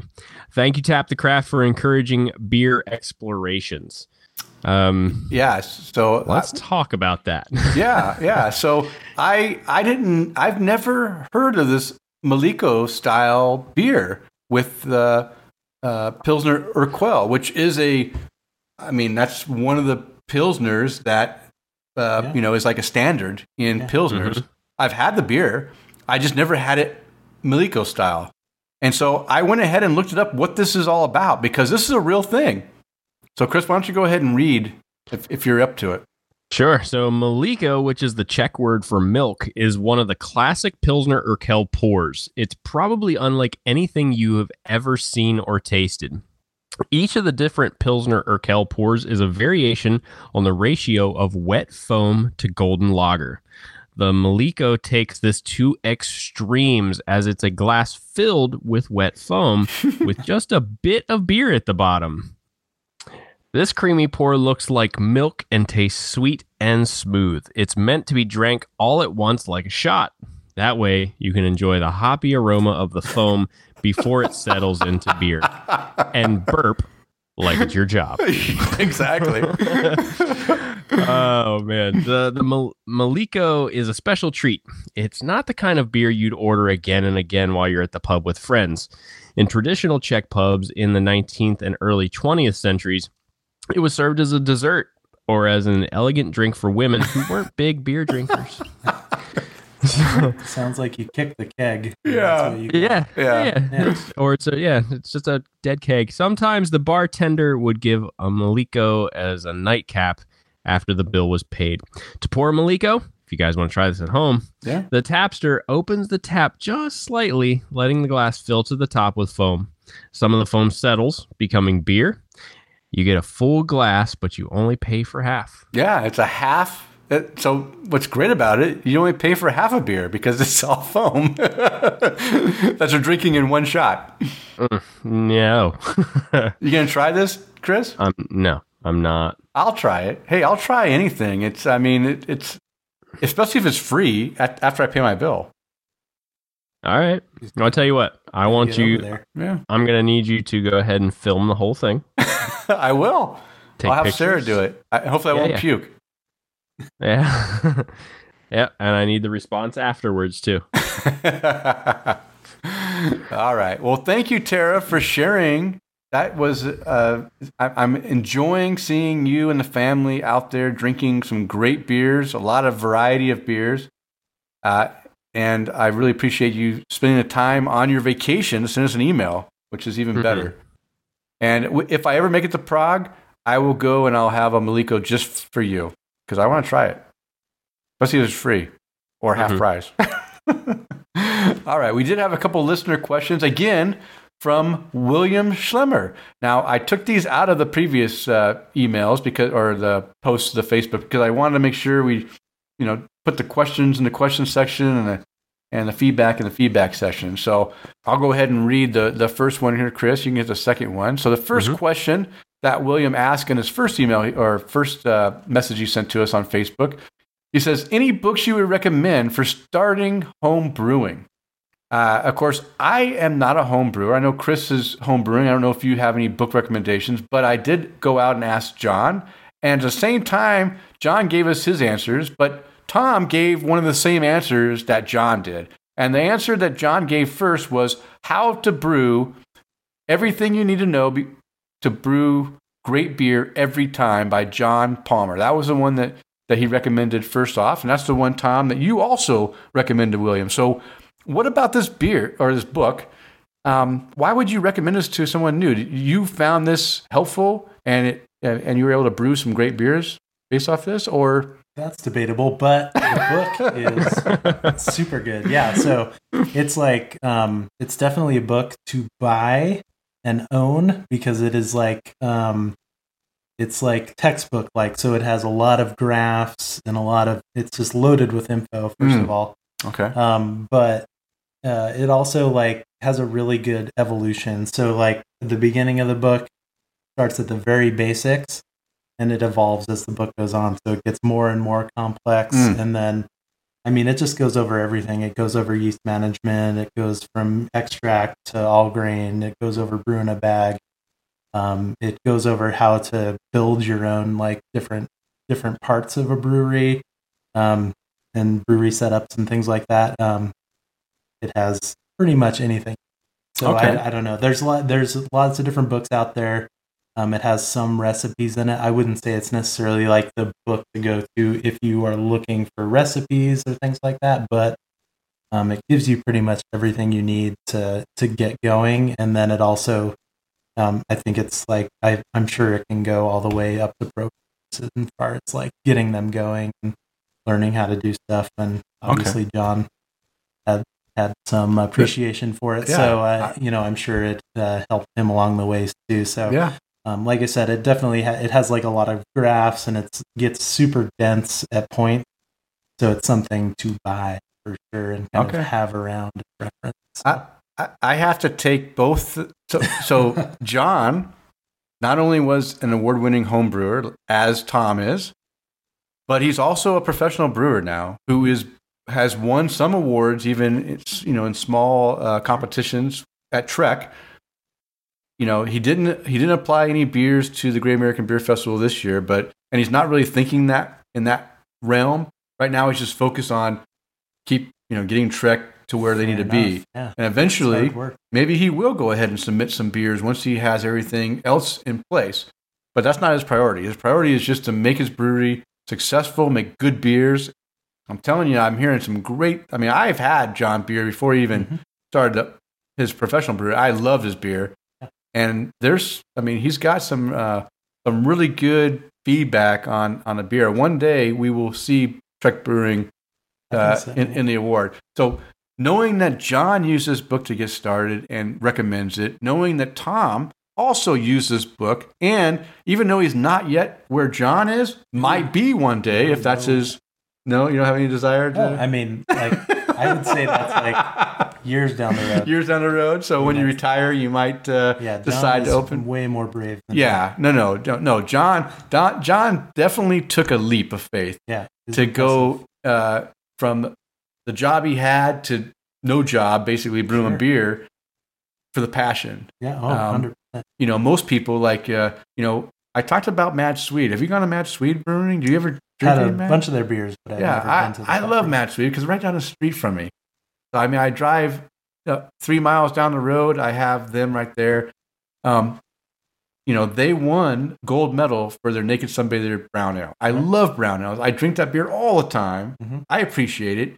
Now I know that not only do I appreciate it, but you know, in the beer judging competition realm, it's a gold medal winner. Yeah.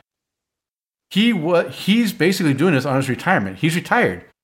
He went in, retired from HP or wherever he was at. I think it was HP, and he took his money and he put it into the brewery. Yeah. Like, like you know, Jerry is like an old man. He's not a young I think that's more my track. Yeah, yeah. John's track. Yeah. so you could be doing that in your retirement. Yeah, You we'll see. Save up your money Yeah. and you'll be retiring. figure out how to make a beer too. Yeah, We'll yeah. So John also recommended one other beer, or wow, I think we're, the beer's getting to me. I'm starting to mistalk. That was my goal. Yeah. So uh, another book is called Brewing Classic Styles: 80 Winning Recipes Anyone Can Brew. Now this is a co-authored book by Jamil Zainasheff. I, don't- I can't say his name, but Chef. Yeah. yeah, Santa chef. yeah, but he was a home brewer turned professional brewer, brewer of Heretic Brewing, which I visited a brewery, loved their beers. Although I have to say that now that there's so many other breweries out there producing really good beers, I have had a few misses from Heretic, which sad saddens me because I really liked what he was doing. But he's still a great brewer. And also John Palmer. They collaborated on his book, so that's another book. And I'll put these books in the show notes for you, William. So if you want to go and find them on Amazon or your local bookstore, uh, you can go and find them. And these are two great um, books for you to start with if you want to start homebrewing. And I would say to William too, if you're looking to get into brewing, there are a lot of really good home brewing podcasts out there. Obviously, you listen to some of them. yeah. So uh, yeah, there you can actually. Uh, Jamil has uh, several podcasts that are worth Hmm. listening to.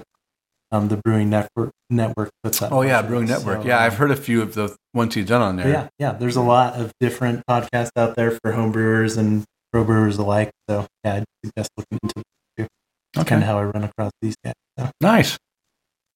All right. So, Chris, uh, William had another question. And like I did for Tara, I looked this up and I have some feedback.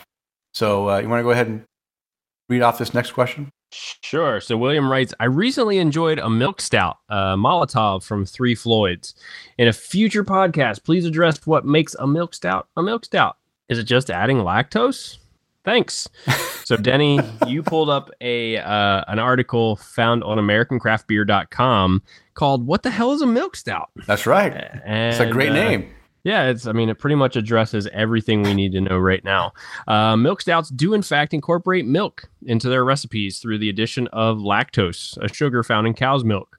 Since lactose doesn't get turned into alcohol by yeast during fermentation, it adds a considerable amount of body, smoothness, and sweetness to the final beer. If done correctly, you get a creamy, slightly sweet, and roasted flavor. Yeah, key is slightly sweet. Yeah. Slightly sweet, yeah. Let's not get crazy. Yeah. Uh, we we've actually ha- gotten to the point now where uh, so Megan is slightly lactose intolerant, Oh, and we've gotten to the point where she has to ask every time we go into a brewery, "Hey, does your beer have lactose in it?"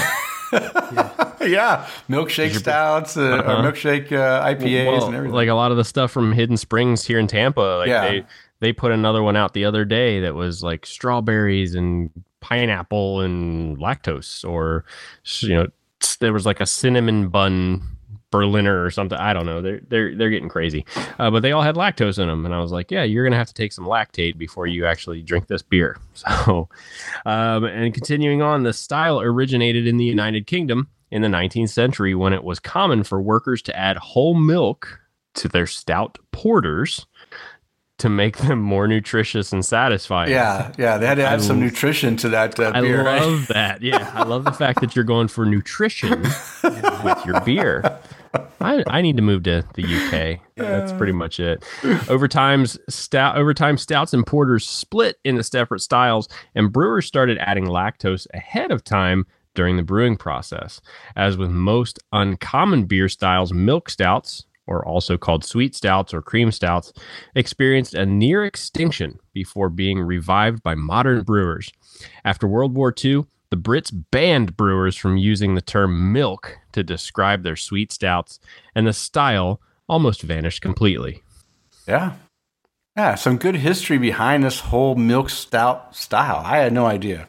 Yeah. I mean, this was nice. I I've mentioned on the show many times that I am not a huge fan of milk stouts, mainly because I don't like the sweetness that's mm-hmm. that's finishing a lot of them. If they're too sweet, it takes away from the enjoyment of the stout that I enjoy. But lately, I've had some really good milk stouts, and I, and on my Untappd, you'll see the ratings that are higher because it's really a stout with just a little bit of that that extra body, maybe a little bit of sweetness, but not overly sweet, and it it, you know actually makes the the stout better uh, than just adding a bunch of you know lactose that leaves it sweet and, and nasty. But um, but yeah, that was a good question, William. I really appreciate you asking us something that I didn't really know about, and I think we'll go ahead and do a style guidelines segment later on in the year when I need to have a topic to talk about. I think milk stout would be a great topic to go ahead and add in there and give you some more details on those aromas, the flavors, the look, you know, what you're going to see in a milk stout. So if you enjoy this style, you might find some more that you uh, you'll enjoy also. So thank you for that question. All right. Well, if you would like to contact the show with your comments, questions, you can reach us through email at tapthecraft at gmail.com or on Twitter. Just follow us at tapthecraft and feel free to, uh, you know, leave your questions, your concerns, whatever, your feedback on Facebook at facebook.com slash tapthecraft. And we do have a voicemail number. You can reach us at 208 536 3359, or if you'd like, it's 208 53 Oddly. Leave us your voicemail. Get your voice heard on the air. We'd love to hear your questions or whatever you want to ask us. And we want to thank Open Forum Radio Network for supporting the show, providing a hosting space at openforumradio.com. And if you enjoy the content that Chris and I are putting out, we know you'll find some other great content like the following. Thank you so much for listening to Tap the Craft with Denny, John, and Chris. Hey, and if you want to check out more great podcasts, check out the Open Forum Radio Network over at openforumradio.com. We have such podcasts such as Open Forum Radio Proper, Facetious, Geeks for the Win, Gamer Husbands Radio, The OMG Hour, Gaming Vessels, Slash Attainment, and Conspiracy Otter. Hey, Thank you so much for checking out Tap the Craft today, and please leave these fellas a review on iTunes or wherever you listen to this great show. Hey, thanks again for listening. All right, now it's Brew Buzz. The Brew Buzz is devoted to discussing various beer-related topics, and this week we are going to discuss just one beer-related article. We were going to do three, but you know what? We've had some great conversation. Yeah, go ahead and pour that. We're going to pour another beer uh, to uh, to celebrate this, but uh, the the conversation has been so flowing so well that we decided that we're going to cut off a couple of the articles and just do one article. And guess who made woo? That sounded good. Did you hear that, Chris? I certainly did. Yeah, that's a cork and caged bottle, and uh, we're drinking a, uh, a ooh a goose, right? Yeah, this is uh, Oude Geuze from uh, G Fontaine, and this is the 2016. Wow, nice. This nice. is the 375. Nice little bottle. Ooh. so- Wow, it smells uh, very very nice. I'm looking forward to that. Oh, you gonna pour a little bit more? You don't. You have mostly foam. Okay. All right. Well, my buddy, the, the the article that made the cut is from my buddy Ziv, Ziv Cohen from Israel. I love you. I love you, Ziv. Thank you for uh, for all your support and for leaving us this link to this great article that we're going to talk about tonight. He posted an article to our Facebook page called "Brewery Invents Reverse Guinness," and uh, this was written by Cameron Frew on Unilad. And so I'm going to go ahead and just read this, and we're going to talk a little bit about it because I find this very, very fascinating. So this is a Liverpool-based t- based uh, brewery team called Team Toxic, uh, comprised of brewers Gaza Prescott and Sue Hayward. They are responsible for jar for a jarring creation named Sinistral, which is a white body with a black head and resembles a glass of milk topped with bubbling tar. So basically, this is a what they're calling a reverse Guinness beer. Normally, Guinness has a very dark body with a light, you know, creamy head. This has got the creamy body white body with a very dark head. Uh, and it's very interesting. So, Sinistral, which means left handed, came about when Sue Hayward's discontentment with the world's white stout. So, normally we have a blonde stout or a white stout, and it's not really white. It's, you know, it has color in there. And she wanted to make one that was really white. That they are usually brewed by leaving out the dark, heavily roasted grains that lend beers like Guinness to their appearance. However, they're more or they're often more golden or pale amber in color. Hayward states, "We wanted to brew a white stout that's actually white, a reverse Guinness if you like." And I thought that was pretty pretty interesting. They really want to have this this stout flavor but with a like milk white body. And that's what they did. The, the image of this of this beer is incredible. I mean, it's literally milk white, like you're drinking a glass of milk, but it tastes like a stout. So Hayward added, I can't tell you how he did it, but it's all about the types of grain we use and specific brewing process to get that very pale, almost opaque appearance. Gaza and I have been brewing for 10 years, and we had an idea of how we could pull it off. We were going to do a little test brew, but in the end decided to go for it. We were pretty sure we'd got the recipe right, and we pulled off we pulled it off the first time. It's hard to get your head around it at first, but it really does taste like a stout. It's just not. It's. I'm having. I'm already. You know what? Tom's already got me all looped here with these beers. Okay. Uh, it's hard to get your head around it at first, but it really does taste like a stout. It's not just a glass of white liquid that looks cool. And as for the completely edible, natural, vegan blackhead, that's another secret. A lot of people think it's it's squid ink, but they're wrong. They're not telling, she says. So basically, the head. So I've watched uh, that. You can go to their Facebook page. Uh, just I have a link. I have a link to the article, which I think also links to their uh, to their Facebook page. And you go and there's videos on there of them pouring this stout. And what they do is they put some kind of black liquid in the in the base of the cup, and they pour the stout in over it, and then the, the black Okay. liquid raises the top, and then the stout's on the bottom. So it's not a real head. Right. It's an it's an Yeah, you, you know, can kind of tell by looking at it that Yeah. it is unnatural. yeah, it's unnatural. I think like I would it would be interesting to see what John would say about the like the grain bill, Mhm. like the the actual beer itself um, is so white. I'm curious. Yeah, know how do they get it so white? Yeah, it's like bleached not- white. Yeah, so it's questionable in my opinion. I- Is it's this unnatural? It's unnatural, but is it something you want to try? Oh yeah, Yeah, of course, anything, right? Yeah. I, yeah, I'm intrigued by it. They made 1,200 liters of it total. Yeah. That's all it's made. yeah. I'll try anything. And uh, yeah, what do you think, Chris? Would you go and try this beer? I would, but you said vegan, and that pretty much turned me off. of it. it means there's. I mean, it, it, I don't think it can have squid ink if it's vegan, right? Because that's Uh, that's a good point. yeah, yeah. So I mean, it, it's not going to have that, but it is pretty black. It's like a black. You know, it's not really foamy. It's like a black. Uh, Yeah, it looks like granular almost. like, Yeah. in the Mhm. pictures. Yeah, Yeah. it's weird. Yeah, but I thought it was it was very uh, interesting, and I really I did really enjoy that that article, and I want to drink the beer. And and Ziv says I need to come and get some over. You know, come to Israel. We'll go find some and, and drink it. But I think you have to go to England to go to get Yeah. this. It's only being served uh, locally in in the England area. hmm You know what? We kind of went through that article pretty fast. We have time for another one, don't we? Whatever We sure guys wanna do. Yeah, let's do another article. So this article uh, is coming from uh, a newspaper here locally in Idaho called the Idaho Press, but I got it off of idahopress.com because I don't subscribe to the Idaho Press newspaper. Do you, Tom? I do not. Okay. No.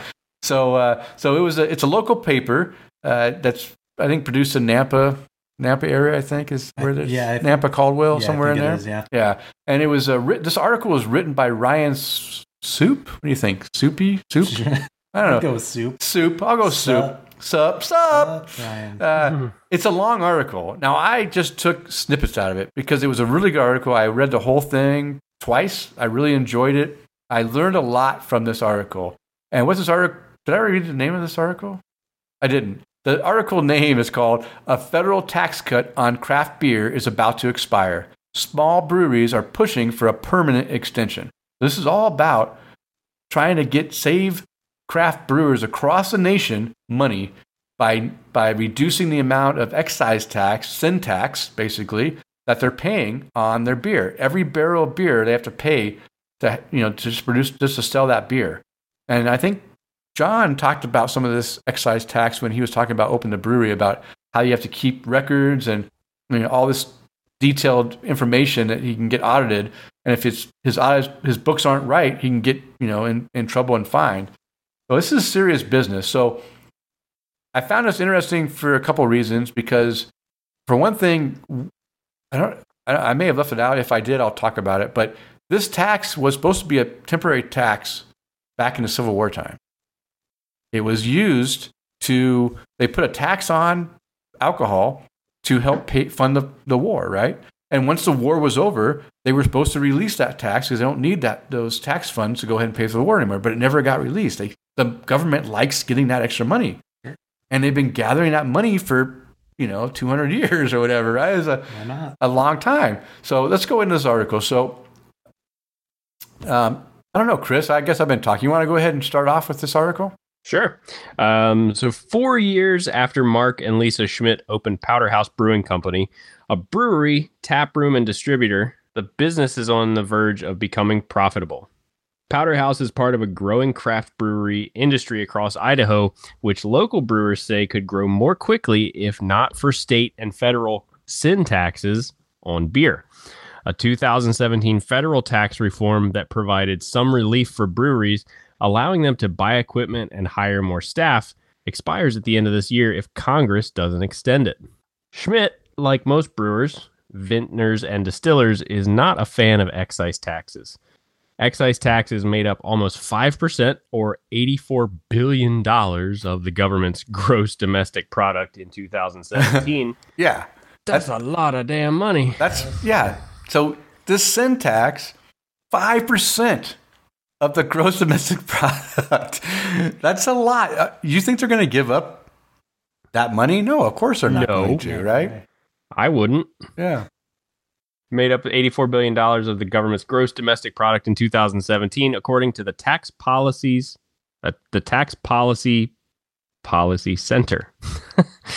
uh, small craft breweries like Powderhaus were cut a break on federal excise taxes in 2017. Congress, pa- Congress passed a temporary tax cut on craft beverages, which took effect in 2018, cutting the tax rate in half for the first 60,000 barrels of beer produced annually. Yeah, which is most of craft brewers, like Right. like So lot it- of them. Yeah. So instead of $7 per barrel, which is 31 gallons, beer was taxed at $3.50 per barrel on the first 60,000 barrels produced. Powderhaus, a mid sized craft brewery by Ohio- Idaho standards, produces fewer than 3,000 barrels annually. okay, three thousand. Yeah, Idaho's largest craft brewery, which is Mother Earth, produces fewer than 20,000 barrels only in a twenty year thousand. at its brewery in Nampa.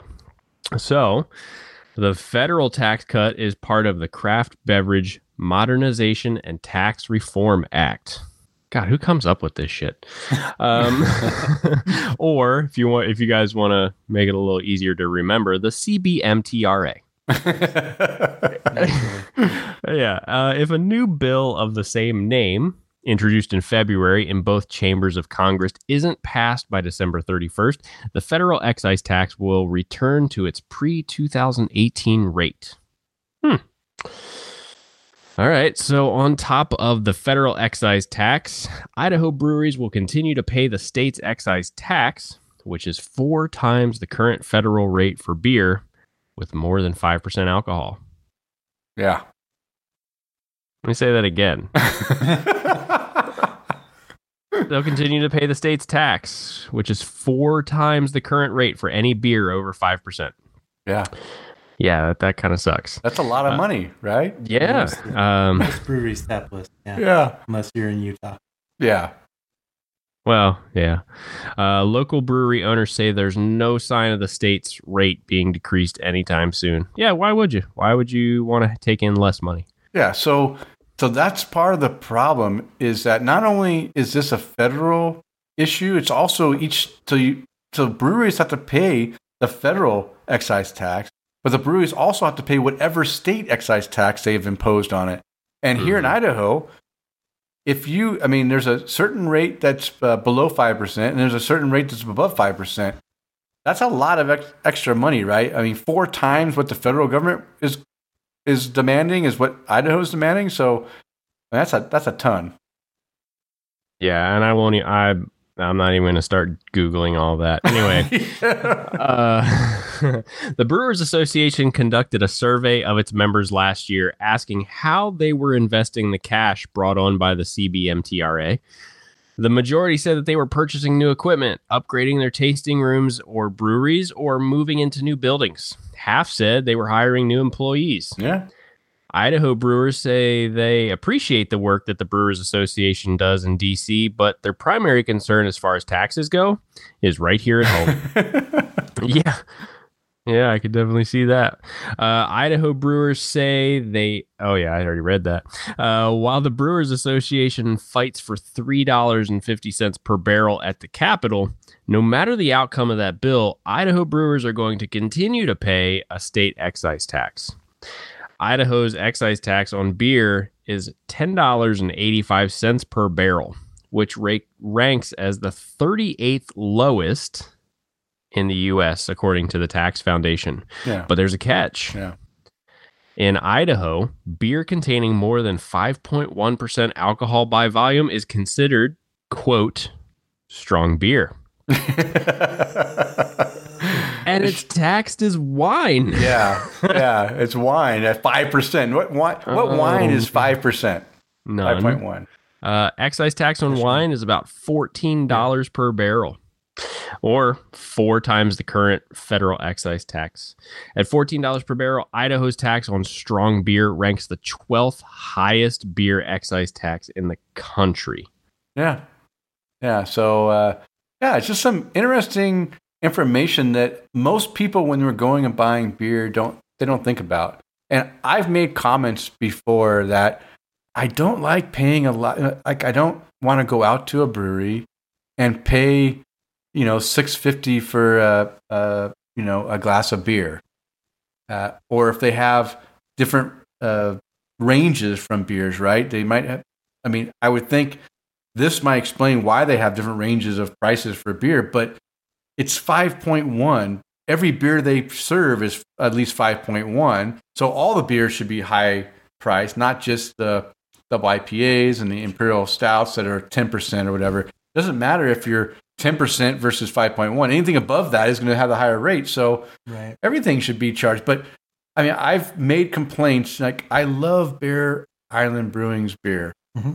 and I when I going out and I'm drinking, I'm drinking their beer. But when I go to their brew pub, and it's six to six fifty a glass of beer, I don't want to go back there and spend that kind of money. But now I understand why there's have to, you know, Yeah. charge that much. I mean, they're paying a, a, a lot of money for this small. They're only putting out like 400, maybe 400 barrels a year. And they need to make as much money as they can. So they have to charge a little bit up, up rate. Maybe I'll go and I'll buy more beer at their brew house. I like their brew house. Have you gone to the, I have not. you haven't gone to their new uh, firehouse brew house? I just, again, I just hate paying extra for beer. Uh, you know, I've complained about Barbarian doing the same thing, right? Sure. Mhm. I don't want to buy a six dollar and fifty cent gose when I don't think the gose necessarily was aged for twenty four months or anything, right? A Yeah. gose shouldn't be six dollars fifty cents for a, a goblet of Right. beer. I, it, I just don't want to pay that. Now their double imperial stout, Mother or whatever it's called. What's their what's their big stout Uh, called? Morgan. Morgan, Yeah, yeah. Morgan, yeah. That maybe, yeah, because that is a big beer. It takes Sure. a lot of ingredients to make that beer, and it, you know, if it's aged on barrel, it takes time. I'll Yeah. pay more for that, but I don't want to go buy a gose and pay a, a high price for it. So I choose not to to do that. Yeah.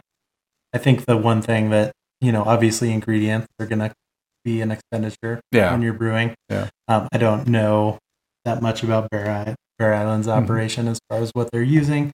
I know for a majority of barbarians, grain bills, they're using a Mecca grade estate malt, so it's like a regional estate malt. It's a small Yeah. operation. So Okay. You know, a lot of these places will be using like a large, you know, pretty much what you can get at like a home brew store. Yeah. Like Yeah. rice. Okay. Um, and a lot of them are going towards this more like more of a local regional. Barbarian uses a lot of that regional. It's in. Okay. Put out some really high quality, but it's interesting.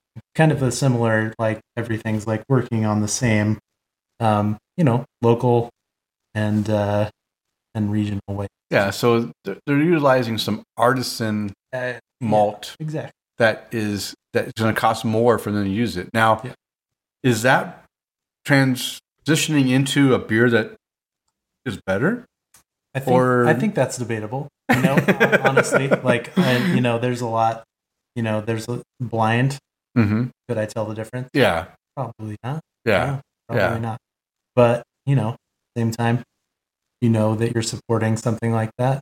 I do enjoy that idea. Yeah. the Same thing with the organic. That being said, Yeah. whatever. Yeah. I'll drink I mean- I mean, Boise Brewing now, their Black Cliffs yes, Imperial or Stout, American Stout, is now a gold medal winner. They Mm-hmm. finally reached above the silver and made gold. They're not using those high cost grains, right? And they're making a gold medal beer. yeah. So I don't know if you. such a process. It's a process Yeah. thing, you know. yeah. So you know, and a lot of those award-winning beers we serve.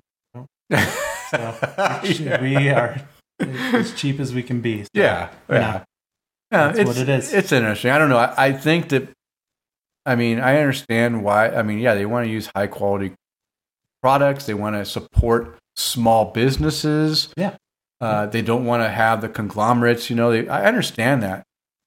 And with that, they have to charge a higher price. But it doesn't mean I have to.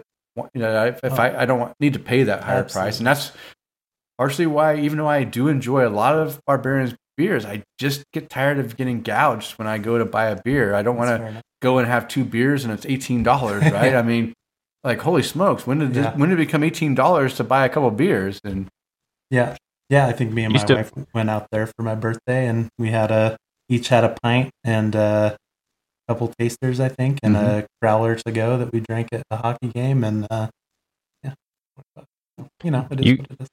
You guys still have it kind of cheap out in Idaho, though. yeah, Yeah. I know, I know. We're We don't we're have to, like- complain we're complaining. Number 38, remember? We don't- we Thirty eight for be, below five percent. All right. Well, no, and this is uh, so I found the the beer taxes in each individual state. Ohio, or, uh, Idaho's ranked at number 38, and this is dollars per gallon. You guys pay 15 cents per gallon of beer. Okay. Okay. You guys are ranked number 38. Now, the one that's number one, I would have never guessed this ever. Who do you think the number one state for highest taxes on beer is? Vermont, Utah. Utah. Come on, Chris. Right, wait, you're leaving us hanging. New York, New Jersey, Probably California, Mississippi. Is it Mississippi. Okay, Florida. Is that what you were waiting for us here? Are you still on the call? Chris, you're muted. Unmute yourself. I, we can't hear Jeez, you. I suck. huh? Oh, okay. So, Uh, okay. what, what, what's the answer? All right. So California was number 30. You guys are 38. Tennessee. Tennessee is a dollar twenty nine per gallon. It's almost like buying a gallon of gas. Um, Florida, we're number eleven at forty eight cents. Ohio's number thirty four. I don't even know how I muted myself. Um, Ohio's number thirty four. Uh, Maryland, we're looking at number nine. DC, oddly enough, number eight. Um, Vermont was number 23. Let's Oh. see, where else are we going? Um, Washington 25, Oregon 45. So Okay. the and the cheapest state out there. Anyone want to take a guess what that is? Alaska. No, Alaska's number two. Oh, whoa. Holy smokes. Now that surprises me. seven. Yeah. The the cheapest state's Wyoming, two cents per gallon of uh, beer. Well, because no one's brewing beer in Wyoming. No That's kidding. Probably that, so you know what? That's where everyone needs to go. Go brew in Wyoming. You can get But- cheap beer. but you got Wisconsin. They're number forty eight at six cents a gallon. Ah, that's a. You know what? there's William. William's in Wisconsin. He's getting good cheap beer. There you He's go. not paying six fifty a I know. you know a twelve ounce gobbler. Yeah, let us A know how gobbler. you're paying for a gobbler. Had a gobbler. whatever, snifter, gobbler, uh, whatever you want to call it. Uh, it's, it's ridiculous. It's uh, uh, uh, interesting article, but keep in mind that was th- was that tax you were talking about for beers that were under five percent or all the beer? Because again, any beer that's above five percent is fourteen dollars, so that raises ours quite a bit larger. Okay, so the the note on the bottom of this graph says rates are those applicable to off-premise sales of 4.7 ABV beer Yeah. in 12 ounce containers. Yeah, no. Who makes four point seven percent beer? The people in Utah Yeah, that's it. Yeah. and Anheuser Busch. Yes. Yes. and I I posted a picture up on our Facebook page here a little earlier, uh, just a picture of my computer screen saying I was recording with you, Denny. Um, about five minutes ago, Tom Joseph go Tom Joseph commented and goes three hour episode, sweet. yes, Tom, just for you, we are running a little on the long side.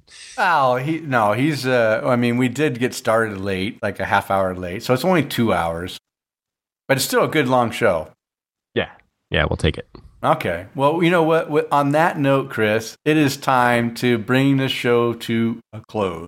But before we do that, we have the opportunity to give a shout out to someone we want to raise a glass to. Who would you like to raise a glass to tonight? Uh, I want to raise a glass to a couple people. First, um, Tom, thank you for very much for coming on the show with us. Oh, okay. Thanks. And uh, it's always great to have listeners on here, especially when you can sit in Denny's living room slash dining room. And, Yeah, uh, Chris and hasn't even been here before. He, he No, won't come to. Boise. You well, check they- out this dining room, Chris. This, you can tell me all about it when you guys go on your date. Um, and two, Tom Joseph, cheers to you for checking in with us while we were recording. Uh, but also, I want to raise a huge, huge. I, I, if I could raise a keg, I really would to our staff. Uh, we're at, at our at our dog training company. We went on vacation for four days, and our staff took care of absolutely everything. This is the first time we left them out on their own, gave them all the information they needed, and they took care of it. Didn't burn the building to the ground, and everybody was safe. Oh, good. So a huge, huge cheers to everybody uh, at Sit Mean Sit in Tampa because I couldn't have done that without you guys. Um, which in turn, that could potentially lead me to coming and checking out your dining room. oh, all right. Okay, so. We got, we got we had this little trial run, see how it went, and uh, Boise, here I come. Okay. Well, you know what? You know, you can go on our date with Tom and his wife too. We can all go to like a like a threesome date, Oh. triple date. Only said it. because you called it a threesome.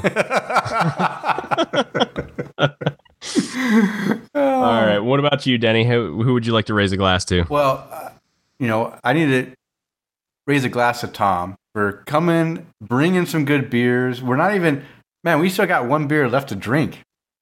And so Tom's going to be staying for a little bit longer than he planned because we got to drink some more beer. But uh, thank you, Tom, for coming in. I mean, this long trek all the way out here to southern Boise uh, to sit in my living room. Luckily, we're not sweating as much as I would if I was upstairs in my office, the, the southern facing uh, room that gets plastered by sun. But uh, but yeah, thank you for joining us, and Ooh, yeah. and uh, I just want to give you an opportunity to raise a glass to someone you'd like to raise a glass to. Is Sure. Well, I mean, your wife, right? we'll get to that. This is going to be a 30 minute monologue. Thirty minute, okay. Just Woo. kidding. Gotta make that three-hour you, cut Tom for Tom. Joseph. We're going to Yes. extend this thing. No, um, yeah, I just want to say thanks for having me having me out here, hanging out. It's fun talking to you guys. Um, yeah, and listen to you y'all talk for uh, quite a while here, Mhm. so it's uh, you know, weird to, to be here hanging out. So, um, Well, you're a natural, by the way. oh, well, you were know. nervous, but I think you did yeah, fine. I'm not, you did. yeah, I'm not the ver- most verbose guy. And my wife is probably like, he talks, and it's weird, right? So, uh, yeah, I, so I think I told Denny before we started that this will probably be the only episode I don't listen to because I can't It's stand gonna be a the sound classic. of my own voice. You've already lived it. so uh, so anyways um yeah yeah you guys thanks for having me and john you're not here but you're always uh awesome to listen to you and denny uh had an awesome uh you know back and forth listen to you chuckle at denny when he's slurring his words was Oh, yeah. always my favorite Yeah. that was one of my goals tonight so hopefully denny got some good slur- Ah, it's good. word slurring There were a few, but I'm still okay. I'm not as bad. I'm not at my No. worst. I've been okay. You drink beer out of a gobbler. yeah we'll get a gobbler out here soon enough yeah, I've got one, I think. but yeah, yeah, that, you know, I want to also raise a glass to my my wife Jess. She's awesome. Like Denny said, she's a party. She's always fun to hang out with. She works super hard with the kiddos at Oh, home, yeah. and she Oh, yeah. also works too. So you know, we're busy, but but we have a good time when we can. So, um, yeah, that and uh, you know, got a couple dudes I brew with. I mentioned they're fun guys to hang out with, dragging into this whole thing. So, yeah, Have you For have you mentioned the podcast to them to Yeah. listen? yep. So they'll for, they'll for sure listen to this one, right? Because We'll you're see. on it. Yeah, Okay. I might make sure they don't listen to this No, one no, no. This is a one. this is a good one. This is I can tell before we even finish. Right. This is quality right here. This is gonna be good. Well, yeah. So yeah, that's about all I got, guys. All right. Yeah, well, thank thank you. thank you, Tom. Uh, yeah, I raised my glass to you, Tom.